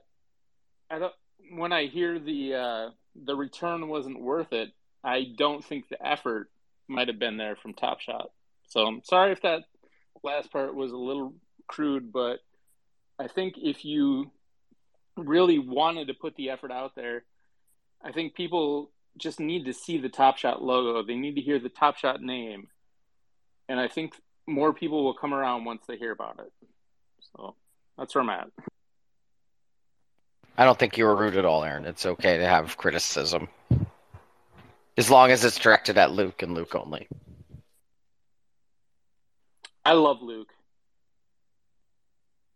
Davey, what do you got? I was just gonna echo what Aaron has said, and it's true because um, from my own experience, uh, Golden State Warrior actually partnering with um, FTX uh, this se- well last season. So uh, there's a few games uh, where they provide free NFT for uh, people in arena. So they will have a uh, like a printout of like the sheets laying around the seats saying that hey you get a free nft when you when you come to the game tonight or they, they send an email to all the uh, season holders and also whatever you sign up to the newsletter or whatever saying that if you come up to this game tonight you will get a, um, a golden state warrior memorial kind of 75 years anniversary uh, nft um, uh, on I think it was Solana. I think so. Yeah, Solana uh, on uh, FTX. Uh, so as long as you download FTX, you will get these NFT. And and Golden State Warrior has been doing that um, this whole season. I think myself, I actually got three or four of them uh, just for attending the game, which is pretty cool. And yeah, that, it's not hard to do. And I remember also uh, Top Shot actually had done it in the All Star game where they had the uh, the code show up on the jumbotron and as well as on the TV for people to uh, get that. Was it get that free moment? I can't remember exactly. I think it was getting free moments, um, or the slam dunk moments, or I can't remember exactly. But um, I think they've done that, and um, I guess you know it's not that hard. Um, but I think Jenny was specifically saying the last Las Vegas event, not saying, um, or like kind of not kind of uh, saying that oh we're not going to do any of the booth in any of the NBA stadium. It's just that the last time that they did it in Vegas, it wasn't very sufficient, I guess. Um, and that's what she was talking about. I, I don't think she was trying to saying that shutting down or the possibility to have booth in the NBA games. I guess that's what I'm trying to say. Yeah, if I think to build on that, like at the end of the day, it's like an opportunity cost, right? Like everything, everything you do, period, has an opportunity cost. When you do it for a billion dollar company, that doesn't change. So it's like, okay, do we do a booth at this event, or do we instead rent out a gym and have a big party and let the community just celebrate for the sake of the community, right? You know, it's like you could in theory do both, but you need more time and budget, etc. to do both. So it's like these opportunity costs are constantly being thought about and discussed in a way where it's like, well, let's. And I think there's always a sort of bias to try to think we haven't yet as part of the opportunity cost because what if the reward for this other thing is actually higher? What if doing something new brings in a better ROI, more new user sign up, more excitement and hype, etc. Like I think that's kind of where the mindset's at. Um, and like to your point earlier, Wolf, and and you know just for Aaron jumped in, Aaron, I appreciate your input as well. But you're talking about what if there was this like you signed up at the uh, c- like a card collecting convention, and then you would get a free pack during the next drop, like stuff like that. Like yeah, that's totally possible. We'd have to build for it. We'd have to make it possible. But like it's definitely in the realm of something we could do. But if we only repeat the same kiosk, we never even sort of experiment or try those ideas. And one of the things that Dapper Labs really like from the top down emphasizes on is like iterate and improve. Like try something. If it works, make it better. If it doesn't work, try something else. Um, they tend to articulate it a lot better than that. But like that's something that uh, they've truly drilled into us, and that's why when Janie's saying, "Hey, kiosk isn't working that well. Here's why. She's not saying we won't try and make it better or we won't do something similar. She's saying we need to start thinking like what Wolf said and what Davey talked about and Aaron as well of like, okay, what about if we did this, this, and this? And so like, but you can't do the this, this, and this if you're still doing that. I don't know if these things are making sense because I'm using vague terms, but I, I think people get what I'm saying here, where it's like the lack of repeating the kiosk. I honestly think is probably a good thing because it means we're going to see something else. Like we're not about to just stop doing all fun marketing, new user growth activations. Instead, we're going to say, okay, let's find ones that work and keep going until we do. Aaron, you're you're on the bubble here. You can rebuttal. Uh, no, I I really appreciate Luke's commentary on all this, and I appreciate him coming in and speaking on this when he doesn't have to. I know time zone differences, whatever. I one question I do have for Luke in particular, and I totally understand if he can't comment on this, is um, content creator involvement, um, seeding packs, relatively low cost um, from the Dapper end. I would think. Again, I don't know the financials involved, but w- would there be? Has it been discussed, and to what extent? as far as um, providing packs for people like Mike Zakarian, Team Hold, uh, the different communities out there, the Timberwolves Den, the Top Shot Kingdom, the Space Cities, whatever they're called, uh, the Packaliers, seeding them additional like packs to give away on stream versus I know a lot of things are community funded, um, but the fact that you know, a lot of these people are also doing what is basically free promotion. Have has there been much talk about maybe giving them a little something on behalf of Dapper to provide? Can I just jump in and answer real quick, Aaron? So, uh, just because I, I know some of the things and I'm recipient, a recipient of some of these um, free packs and things as well. So, for the um, they actually have been doing this, um, and um, uh, I have been doing that too. Like like I'm trying to remember what I did. They were giving out 24 packs uh, for the content creator to give out uh, each content creator to give out so that um, to celebrate the birthday. Uh, yeah, I, I mean, I mean, be, beyond that, for like the regular streams that these people are doing, I know Luke uh, gave me the ability to give out, I think, ten packs back in the fall too, as well. So thank you, Luke, for that. Um, I, I, just meant in advance or beyond that. Something for the, the person themselves, not for them to give away to the community. You were sort of implying, right, Aaron? Yeah. So yeah. like, like if when, like I'm active in the Team Hold Discord, I'm active on their streams. You can see my name, whatever. I'm. I just. You're a big like, deal. You're a big deal. Nah, not just fucking yeah. not even. I appreciate that, but I mean, just like for like the team hold streams. That's I use that as an example because I'm very active in that community. Uh, just for what they're regularly doing, you know, the giveaways are primarily crowd funded from everybody. There's a lot of very generous people in that. I was just wondering if there's been much talk of, you know, the ability from Dapper to throw some packs for them when they're doing the stream giveaways to I don't know. Just so, curious about that. Um, yeah, definitely. Um, we have multiple things happening already on that front. Um, you know, like we don't tend to always necessarily announce it because we want to focus on like the fun giveaway rather than like, oh look, we're giving stuff away. But you know, everything from moment ranks play to Mike Zakarian ripping a few packs to steady breaks to um, live token with his really cool uh, quiz Discord bot, like stuff like that and multiple times we've given packs for that.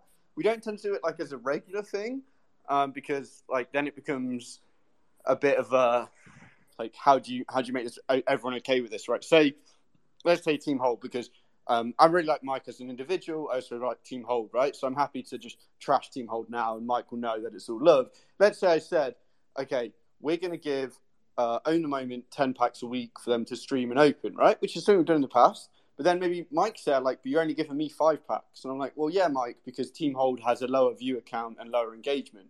And Mike's then like, yeah, but if you gave me more, I'd get higher. And then I'm like, well, okay, we can try that.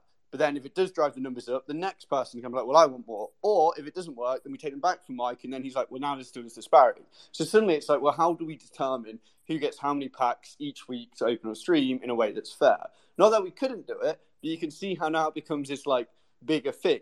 And then you take that even further, and it's like, well, if we give Mike and Team Hold packs every week to give away, that's great. And they create content, that's cool, that's awesome. But then they're not maybe tapping into community giveaways. They're not building that sense of, hey, let's all put in a little bit together and celebrate wider. Maybe it means they're not then buying moments themselves to give away. And so it's again, there's like downsides to it. Again, not saying we shouldn't do it, just that like it's not as clear a win as it seems because we don't tend to find that like a pack giveaway stream, just a one-off pack giveaway stream, really drives much in terms of like numbers. Like it's cool for the people that win, sure, and it's cool for the community that are already following, say Team Hold, but it doesn't necessarily help grow Team Hold that much, and therefore it doesn't necessarily help like any sort of metrics on the Top Shot side. And again, I'm saying this as someone who who regularly watches Mike and his big ugly face chat away. Like I'm a big fan, but I'm saying like I don't think it really drives numbers. Now, when we do like a big tap into the community and we do like happy birthday top shot and we get trending and we have like our biggest social engagement ever, like even that doesn't drive a huge amount of numbers. Clearly, we should still do that sort of thing. It's a lot of fun and it is going to drive some numbers. But my point is that like even when we take it to the, the, a very top degree end of how many packs we like give away and create a big celebration, we don't see huge conversions. So it's like I don't think it makes sense for us to support content creators by just regularly giving them packs. We definitely should, you know, like if Mike Zakarian does a, a, stream during his wedding, yeah, I'm gonna chuck him some packs, but he probably shouldn't do that. he should have a life. But my point is that like there's definitely times we can do it, But I actually think it would be more interesting and more exciting to focus on other ways to empower those creators. So, for example, and again, Team Hold, just the running example, having Team Hold host like a live show in Vegas was really cool and working with them on that. Like, I think that's really fun. Maybe giving Team Hold the budget to hire a, someone like Davey and putting them in touch and being like, yeah, Davey's going to come and create content around it. You guys can then like brand it and whatever, but we'll help cover the bill. Like, I think that's a better way for us to work with creators. And I think one of the things you'll see in Series 4 is, you know, now we've got a more expanded team, especially on the community side. Um, you'll see more work there in terms of figuring out better ways to tap into our content creators in a way that's like more um, what's the, what's the best way to put it? More of a collaboration and more sort of curated for each creator, right? Because not every content creator is going to want us to hire a video editor for them, or not every content creator is going to want grant money for this building this tool and stuff like that. So it's like taking our time to work with each of them to better tap into them. I think is the best way to go. And I realize this is like a really long-winded answer, but that's because I've legitimately spent a lot of time talking and thinking about it over the last year or so, and being like, look, we should do another big pack giveaway, and being like, but the numbers don't like the numbers don't back up the ask. So what can we do different? Does that make sense, Aaron? Totally. And Luke, I appreciate your feedback on that and your open, honest candor. And uh, next time you're ever looking for somebody to give out a couple packs or whatever, uh, you, you know where I'm at. Uh, I tell you Go, what, you go Timberwolves. You wanna I live in- surmised from all of that that um, fuck the wolf pack, but Team Holds the best. Which A little very bit of much what I bias. to say as well, which is definitely what I was hoping for. But here's the thing, right? Like Wolfpack, I was it like just the other week. I was like, oh, I'll give some packs away if someone wins trivia or whatever. Like I've done that before, but it doesn't You're- make sense to it every week. yeah. you know, No. because then No. you know you're driving the wrong things. But there'll be there'll be more big giveaways. Do you want a date on your calendar, Wolf? And Aaron, do you want a date on your calendar? I don't know if I'll get in trouble for this. Yeah, yeah, tell us. No one's listening. It's all good. Uh, You know just- us. Just mark 20th September, right? No one tweet about it or nothing. Don't get me in trouble. Just mark Yeah. down 20th September. I got some plans. On it's on it's on the calendar. I see Spine to us, Hammer. Spine, I've not heard from you in a minute, mate. How you doing, brother? I'm Doing good. Can you hear me? Yeah, we got you. Good. Yeah, doing good. I'm it's, it's Sunday. I'm uh I'm swimming in the pool. I'm relaxing. I've been listening to the whole show. I got uh yeah, it's my weekend, so that's good. I got tomorrow off too. Anyway, I think um, Sunday is everyone's weekend. Just Yeah, want yeah, to clarify. Yeah. I, my I'm Sunday, Monday, so that's I it's your days off too. from work, Yeah. right? yeah. Anyway, uh, a couple things. Uh, do you know anything about the lock? Like having a lock little symbol for for sets being locked? Because it seems like it's not clear enough. I locked a bunch of my sets up, but like to have like a little lock symbol next to it would be cool to know that I'm locked up instead of going into each individual player. Does that make That sense? might be Steve has maybe built a tool Steve. for that. Oh, did he? Okay, cool. Did And you other- did you or did you not, Steve? Sorry, what was that? Like a like a lock to know what what uh, sets you have that are locked. Did you make a tool for that?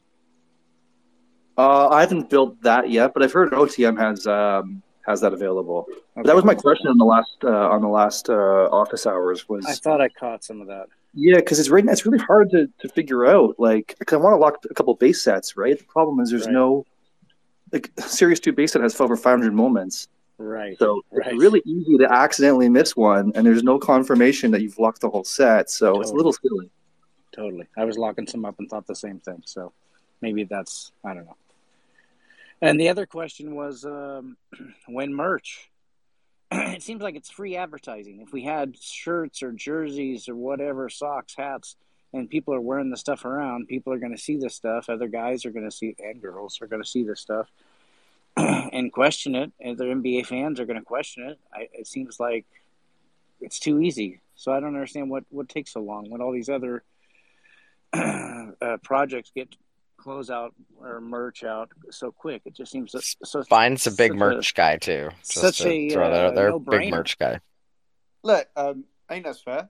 Um, I can't speak for the Top Shot. We've had NLL merch. I'm responsible for NLL. They got merch. I don't know what to say. like, um, you got merch. Join NLL. Like that's that's all I can say there, I guess. But no, I, I'm I in think- NL. I'm in NL. I got the merch from that, and I appreciate that. I think that that was the that was the best thing that they did.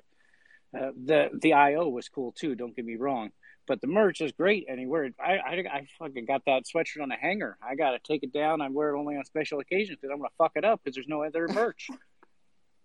Hey, there's a hat as well. There was a, there's a hoodie and a hat. Um, yeah, I got the hat, and the hat's not as cool though. I mean, I guess you got to be adjustable for everybody's big heads. But Yeah. um, Can I can I throw out a hot take? maybe I have a bigger head. Yeah, please. Can I hot take that NLL jersey? I really don't like it. I'm glad Jay's not here. He has one. wait, do you mean They need new the jersey jerseys. the hoodie? The jersey, I- the hoodie's really nice. Love the, jerseys hoodies. was put out by somebody else. It wasn't actually. Top Shot, Oh, it wasn't official. Got it. Okay. but I'd still wear it. Oh, here comes That's how Jay.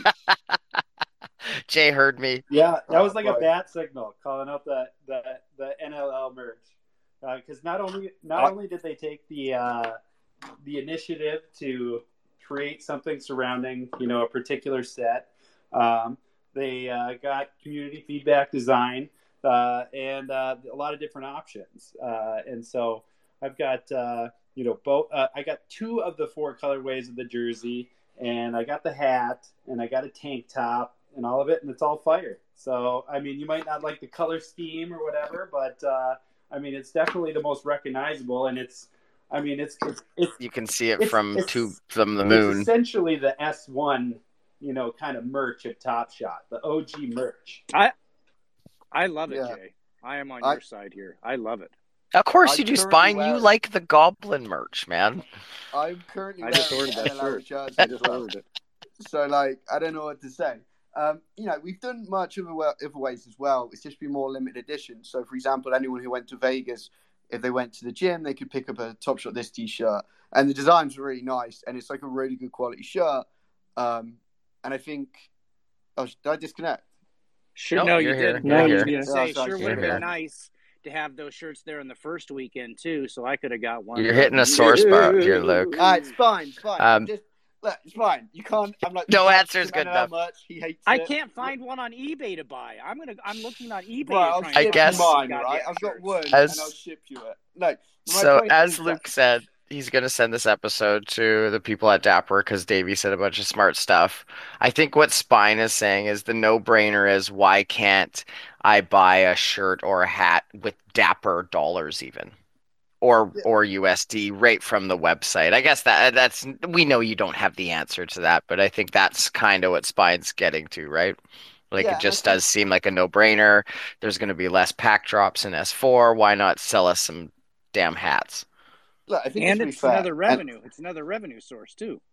Yeah, and look, I've um, I've got my fair share of NFT project merch. Um, some of it not great. Some of it feels really nice. Uh, shout out First Mint, for example. Their shirts feel really nice, like legit. LG's taken time with that, and they came through really good. Um, his community is what 500 people's hold as NFT for the First Mint, so obviously it's like it's reasonable and scalable. Of course, I'm not saying that we couldn't also do the same, but I think that we've been hesitant to just put it out for the sake of it, and we want to make sure the merch is like really nice and it lands well, and you guys feel really proud to rep it.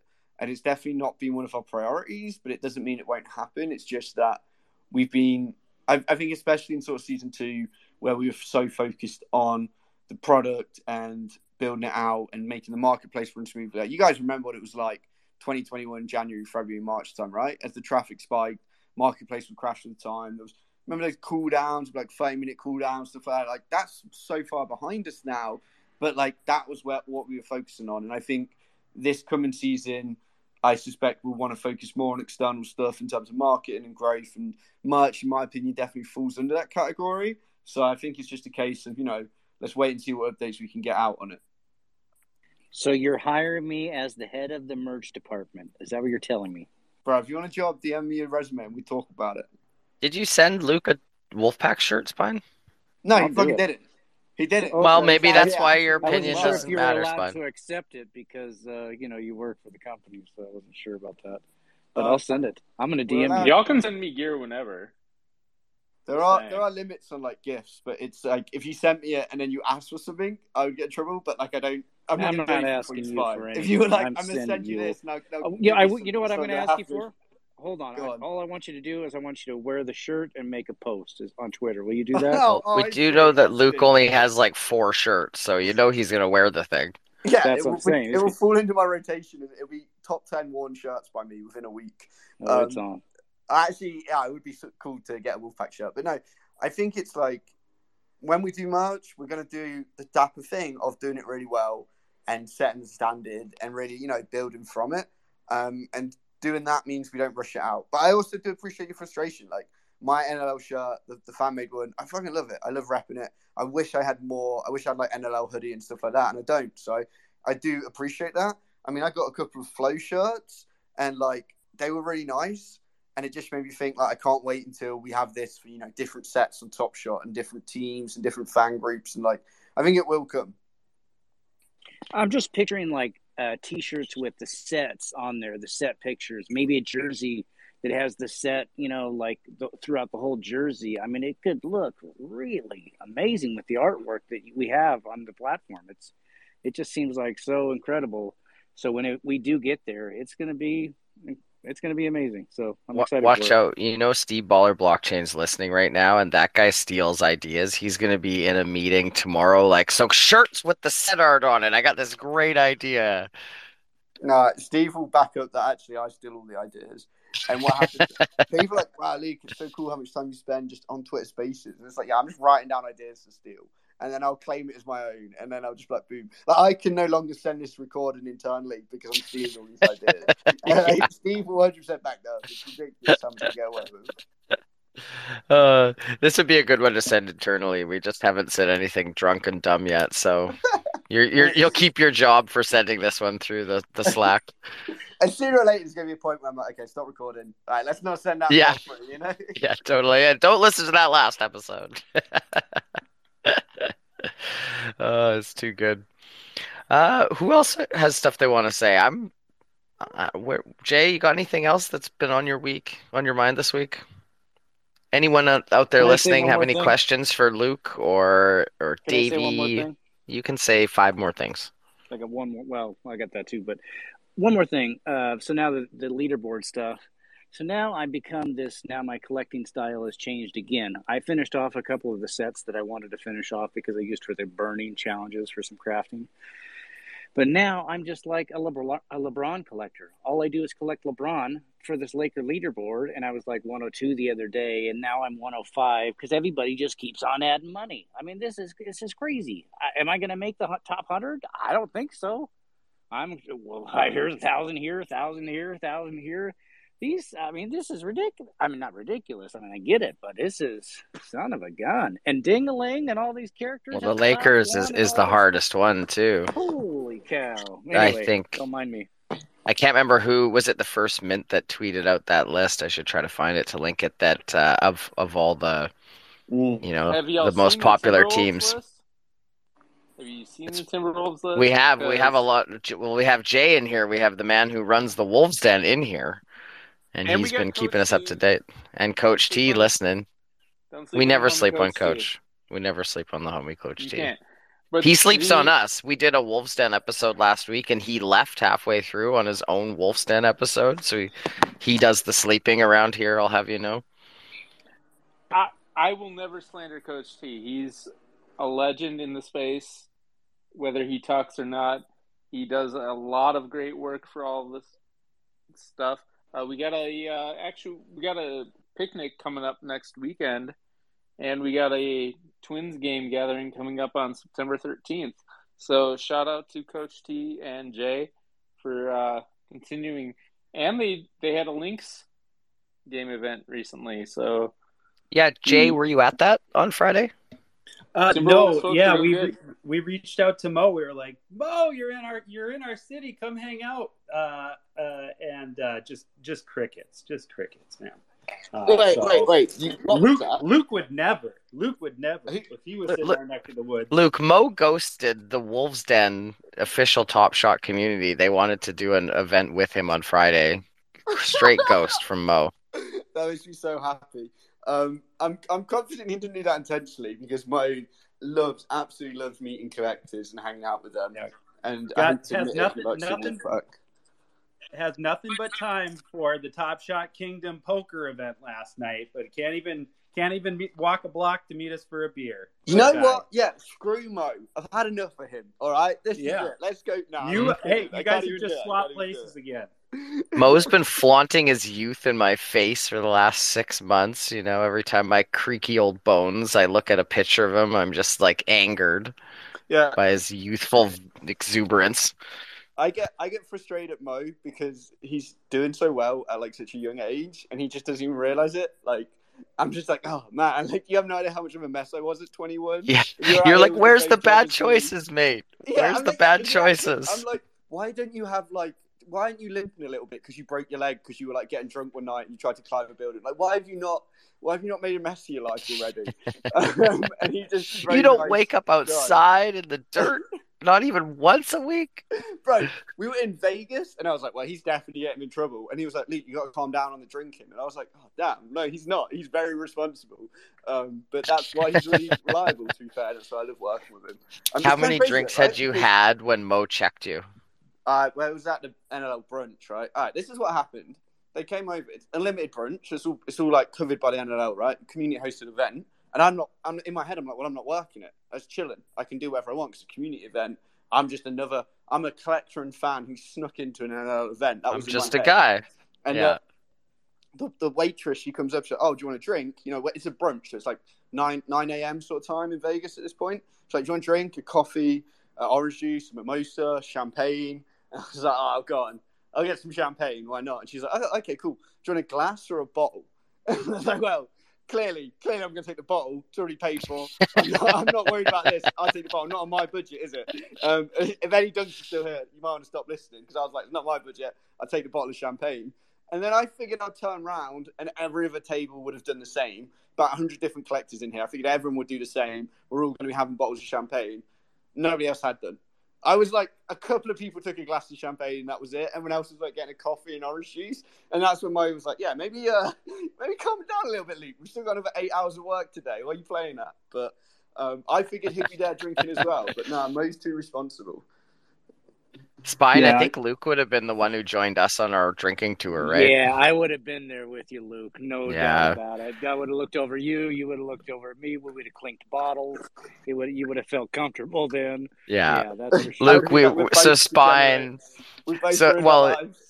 Yeah, well, so, so so we were at all these summer league games, right? You know, you get there like 12 or 1 in the afternoon, and there's a lot of basketball. So Spine and Mark and I, out of 15 guys, we were the only ones by, you know, a couple hours into it who were like, so enough basketball, more drinks, right? And we we, we kept leaving to go out to different bars.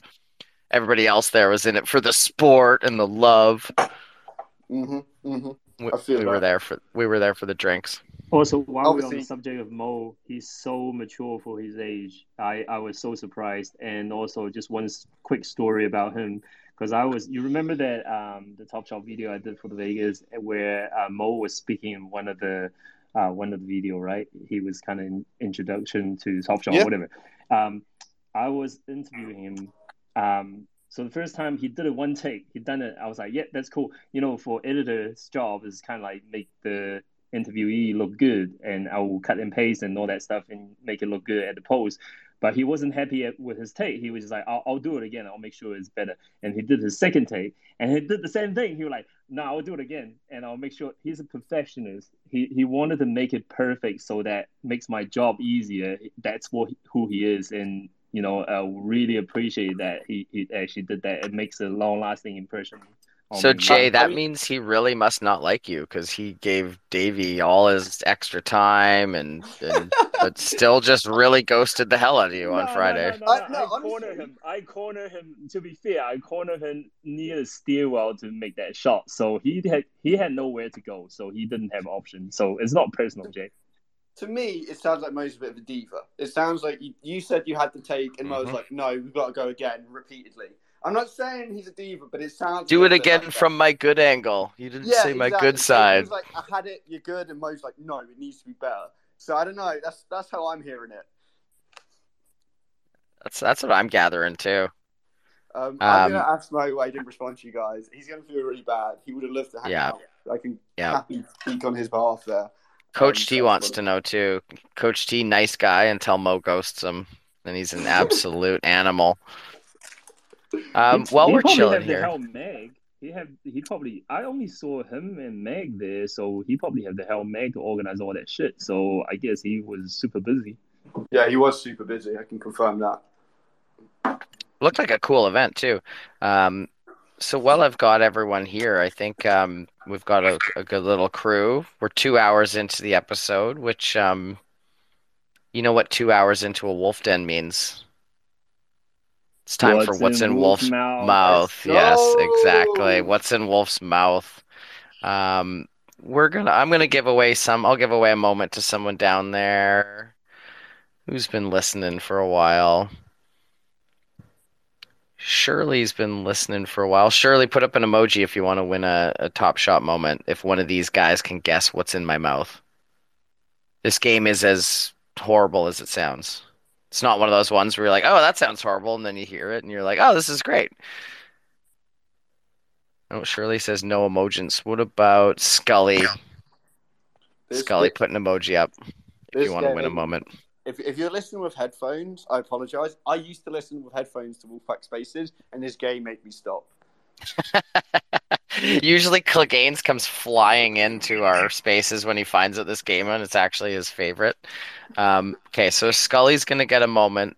If you guys can guess what's in my mouth, I'm, if you're listening, going to take a bite of some kind of food, and they are going to try to guess it. And if they can guess what it is before I finish it, I will give away a moment. So I'm gonna go Kangaroo. one one bite at a time. It is not a meat. I will start off by saying it's not a meat. Here is my first bite of this What? item. I'm using a fork. I'm just that's telling you guys, right? I'm giving that's my first hint. As we progress, I will give more hints. My first hint is it's not a meat. Snickers. Not crunchy. It's not crunchy. A little chew to it. That's bite one. One bite down. Bro, you can't talk because you're eating. We can't tell. Okay, It's a okay, okay, peach. okay. He's eating a It's not a- peach. Not eating a peach. I'll take another bite. I'm using a fork to eat this item. Broccoli. Nah, Spinach. brocoli's crunchy. Spinach. Nope. Is it spaghetti? Not spaghetti. Closer than broccoli, though. What does that mean? Okay. Is it linguine? Hint number- How, what does that Hint mean? number two. It is. You could eat it at any point in the day, but it is more commonly associated with breakfast. Toast? No, you're eating it for Sausage. Scratch that. It's not a meat. Cantaloupe. Not cantaloupe. I will take another bite. Honeydew. Orange. Hint number three. It is not a fruit per se, but in this version of it I am eating, it does have fruit in it. Tomato. Y'all Yogurt? No, in this version of what I'm eating, it has fruit in it, but it is not a fruit. Is it Salad? actually Jeb Bush? Is it what? What was there one there? Is it actually Jeb Bush? It's not actually just not a human. It's a uh, most commonly breakfast Raisins. food. Nah. Most commonly a breakfast food. It is not a fruit, but it does have fruit in it. Somebody said yogurt before. Not I yogurt. said yogurt. That's a better guess than some of the other ones.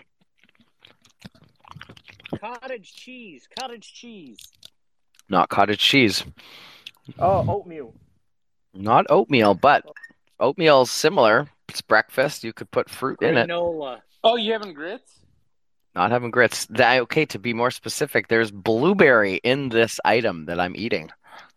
A breakfast item. Granola bar. I had eggs, but I already finished those.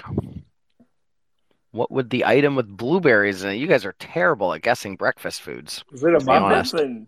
It's not a muffin. Is it a scone? Not a scone. Every breakfast restaurant in the world serves this item. Pancake. Pancake. Yes! Ooh. Pancake! Oh my god. Jesus Christ. Pancake! Still think actually Jeb Bush was a better guess. Yes, yes, I know. It was a blueberry pancake. Pancake, son of a gun. That was a that was a real one right there. Are you full? Uh, I am. I had well, I had I, I had breakfast earlier, and I saved some of the pancake just specifically from this. It sounded so crunchy. Were those like well done pancakes? I was trying to like emphasize the like bite to it. He Well, makes everything threw me sounds off. crunchy. That's what threw me off. That's so true. you have to try to really emphasize the eat, you know. Uh, Scully hit Scully hit me up with uh, your TS name, and I'll send you a moment. Just for the culture. Um, it's been a fun couple hours. Are we doing are we doing any trivia, Jay? Are we not going to trivia today, and we'll trivia next Friday? Trivia's kind of funner when we've had a couple drinks, isn't it? We keep losing Jay.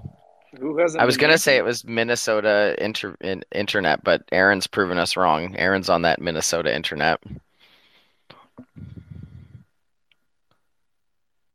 It was a next good. week. It was next week. Next week. We'll trivia next Friday. That was a fun couple hours on Sunday. It was actually a lot of people listened in. We appreciate it. I saw a lot of fun friends and uh, names down below that came and checked it out for a bit. Saw a bunch of our usual team caption homies. We actually had Mike G503 listening. Mike, we noticed you kind of ghosted us last week on Friday. Don't know what was up there, bro, but I didn't get your like notice of absence beforehand. So uh, make sure you send one of those next time. Spine, did you get an NFL pack? We didn't really get to check the NFL packs. Did you get one on yeah, Friday? Yeah, I got two packs. I got the. I was got uh, led into the legendary one or whatever that was, and uh, Oh, yeah. I got one of those, but it was a rare. Uh, uh, no legendaries. I got uh, a couple of rares. Nothing exciting, or one Nice. rare, I guess. The and Common packs commons. were sure good though. Lots of Yeah, good players in the common fun. I packs. just, I just, I don't know. It's like I feel like I'm delving into a whole new thing, and I just kind of want to focus on Top Shots. Yeah. uh, and the UFC It's been- I like too.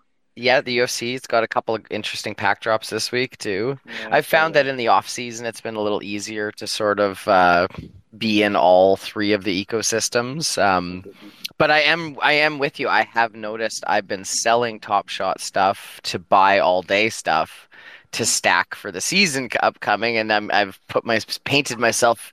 I put baby in a corner, so to say. I've painted myself a little bit in a corner where I'm, I'm my account isn't very flexible right now because I'm kind of just in this waiting mode of like waiting for all day to start and not sure what to do with my Top Shot moments. So yeah, it's got me got me If kind of in me, zero uh, gravity.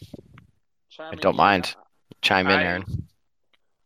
If anybody has any NFL all day questions, I have a very strong background in NFL football. Uh, former Cleveland Browns scouting assistant.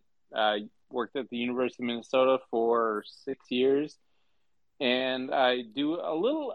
I do the casual YouTube content when it comes. Small plug from my channel. It 96 subscribers. Again, it, nothing too seriously on my channel. I will never tell you what to buy. I will just I'll offer my opinions. I'll do pack openings, just having fun. Love but if if if anybody has any questions on NFL all day, feel free to hit me up. I love football. I have a much larger Top Shot account, but football is kind of my shit. Uh, there's a lot of good stuff coming up in the next few weeks. They're doing a lot of big things. Um, Mhm. there's a lot of unknown things coming up. So don't. If if I ever had to offer any financial advice, just be careful, have some fun, get the packs, do the challenges, just go with the flow. Get your flow drops coming up soon, whenever that happens. Knock on wood. But with NFL all day, it's about to get crazy. Um, the first full season of it is coming up. We have a lot of good things on the docket. Their Discord is a good time. The people involved over there, AJ, Zach in particular, uh, Ryan, Otis, um, Dave Feldman, Dior. Yeah, good good crew, and I would say they seem to have responded very well, responded very well to the initial sort of supply criticism that they faced. Uh, when it started, yep. they released too many moments of too many players right away, and they really cut the drop off. And they've done a really good job these last couple weeks of giving out the packs via challenges and then some slighter, more limited pack drops. And I feel like that's been really good, really well received. Uh, the moments have held value so far quite well. It'll be, as always, interesting to see how they uh, sort of parlay that into the next season, which includes releasing more moments of more players.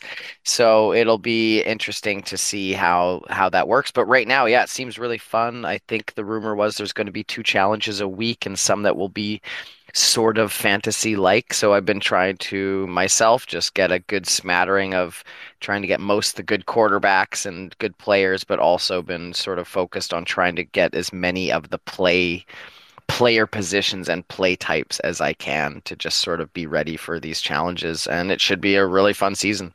So, but no doubt, Spine, when you were saying it's like hard to keep up with both. I think when this NFL thing hits off and it's October and Top Shots you know, hopefully cranking the gears and going into into production of season four, it's going to be a lot going on, you know.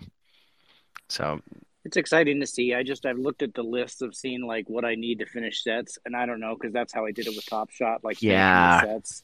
Maybe that's not my the route I go, and maybe just I'm trying to pull one of those. Uh, uh, number yep. ones like Clegane or whatever. But um... I, yeah, I know what you mean. I sort of said Steve earlier too. I feel like right now it's a good time to the sets. It, it's a little harder on all day to do the set thing because I like to have that barometer of the set as well. Um, but maybe you just grab the like projected fantasy lists of you know each position top 10 and try to get as many of those guys as you can and right now there's a lot of badge debuts that if we believe the product could be successful, they would, I would think, be considered undervalued. Do you, you know, think lo- the uh, sorry to interrupt. No, no, no. Go, go, go. Do you think they will uh, make it into an open beta uh, when the season starts? I think that has yes. been said that they will. Yes. Yep. Well, so ne- right now it's not. So this could be your last couple weeks. Well, it's not open beta to maybe go grab some of those quarterbacks. Which I will also throw out there. I don't think I know it's the burning is a popular topic right now, and I don't think that there once we get into the season, supply right now is really not an issue. Yeah, there's a few players that had a couple extra moments because of the playoffs last year. I really don't think supply is an issue with all day. I think once people get in, and once they realize what's going on with the uh, the challenge setup that they have coming, OTM Rumble is going to be nice once they get through the initial setup things. And they have crafting challenges coming, they said too. It, so, as you said, it, supply should hopefully be dwindling with some of those moments. And I would think that if you're running a good crafting challenge on all day, if I'm just speculating, you have some players, like you said, in the playoffs, like Patrick Mahomes, who has three commons. I would imagine we see some Mahomes burning and some bigger players getting their moments burned. So, um, yeah, I th- yeah. so like Davey said, open beta coming. People want it to be so no, I, I don't I think, think, it's. I think they they did a good job of cutting the pack drops. I think it was an issue four months ago when they said we're going to have like a hundred more pack drops and this and that, and then the yeah. community kind of went no, and they did a really good job of responding and pumping the brakes and. I think that it's been better for it, and uh, I love these. I mean, these challenge pack drops they had the last couple weeks. I mean, Jesus, they were some of the best challenge pack drops on Dapper in the last six months. You know, like it wasn't that hard to do, and you won a pack that had debuts of all star players in them. They were awesome. So I got like a Christian McCaffrey, I got a CMC debut in one. I got a Lamar Jackson debut the other day. So just out of not expensive packs. So yeah, it's been really, really good stuff. So that's I'd say spine. Look at some of the, the top players coming up. Uh, good chance to maybe get a few. They just put out the Tyler Lockett moment on Friday, spine. Yeah, I've been listen. I've been getting ready for fantasy football league, so it's not like I, am more of a football guy than an NBA guy. To be yeah, so you you, so you know the know guys, the so players. get in I there. Know the guys, I just should. I need to get in there and get those badges. Yeah, get okay. the badges and not the sets. Pick out the LeBrons and not the sets, basically. Yes, gotcha. don't worry about the move the chain sets or the this and that. Yeah, you know, the fuck the sets. Uh, hey, if you're looking for a uh, cheap launch codes uh, kicker, I may have the uh, cheapest Justin Tucker on the market right now. So. Oh, there you go. Yeah, that just came out on Friday. I'm, I'm That's sorry, a be- not, beautiful not, moment too. That Justin Tucker. That's his what? How many yards was that field goal? 66. 66. yeah. 66. I, yeah, it's I, I pretty amazing moment. To show my moment. yeah, sure you are. Like, I did not list it until. Mm-hmm. Just That's what every shiller says. I'm not trying to shill. I'm just I'm shilling the shit. Yeah. It's just I might have, you know. You know, I'm not saying snake oil's great, but I've got this snake oil right here. Yeah, no, no, I, we're just bugging here. You come up on the wolf den, you're you're you don't get an immunity pass from us shit talking you. No, um, no, hey, I, I, I welcome it again. Like I I will if anybody that is new coming into the football space has any questions, feel free to hit me up. I will never steer you wrong. He'll steer you right into his Justin Tucker bag, which is, to be fair, for, a good place to go. Hey, that that is one moment, and I, I'm a first and foremost the Vikings fan. I have friends in the league at many different spots scouts, players, coaches, mascots, even. Um, but I will never steer you wrong. I will just I'll throw out suggestions if you want them. Yeah, but awesome. Give Eddie a follow. This, top five quarterback this uh, this year. Quick. Yeah, give us yeah before yeah yeah that's what we want. Top five quarterbacks this year to own in all day. In all day, you got to yep. go Burrow. You got to go Lamar Jackson. Just had his debut come out the other day. Uh, Patrick Mahomes, Josh Allen. So we're up to four. And a low key uh, sneak sleeper pick. He's not the best quarterback ever. He's might miss some games with COVID, but he's kind of a budget pick right now. Kirk Cousins. He's Kirk again, Cousins. That was a bit of a Viking shoulder, not Justin Herbert. Uh, no, no I, Dak. I love, I love Herbs. No, I will not put Dak. Dak does not have the weapons beyond CeeDee Lamb. Um, Kirk Cousins is a budget pick for many reasons because of the weapons that he has. He has Justin Jefferson, he has Adam Thielen. He will throw to Dalvin Cook. He will throw to KJ Osborn. Irv Smith is coming back off, off of injury. When an Irv Smith moment comes out on all day, you need to grab the fucking Irv Smith moment because he is a beast. Uh, one thing with all day that I will recommend is look at the tight ends. You can go Mark Andrews. Yeah.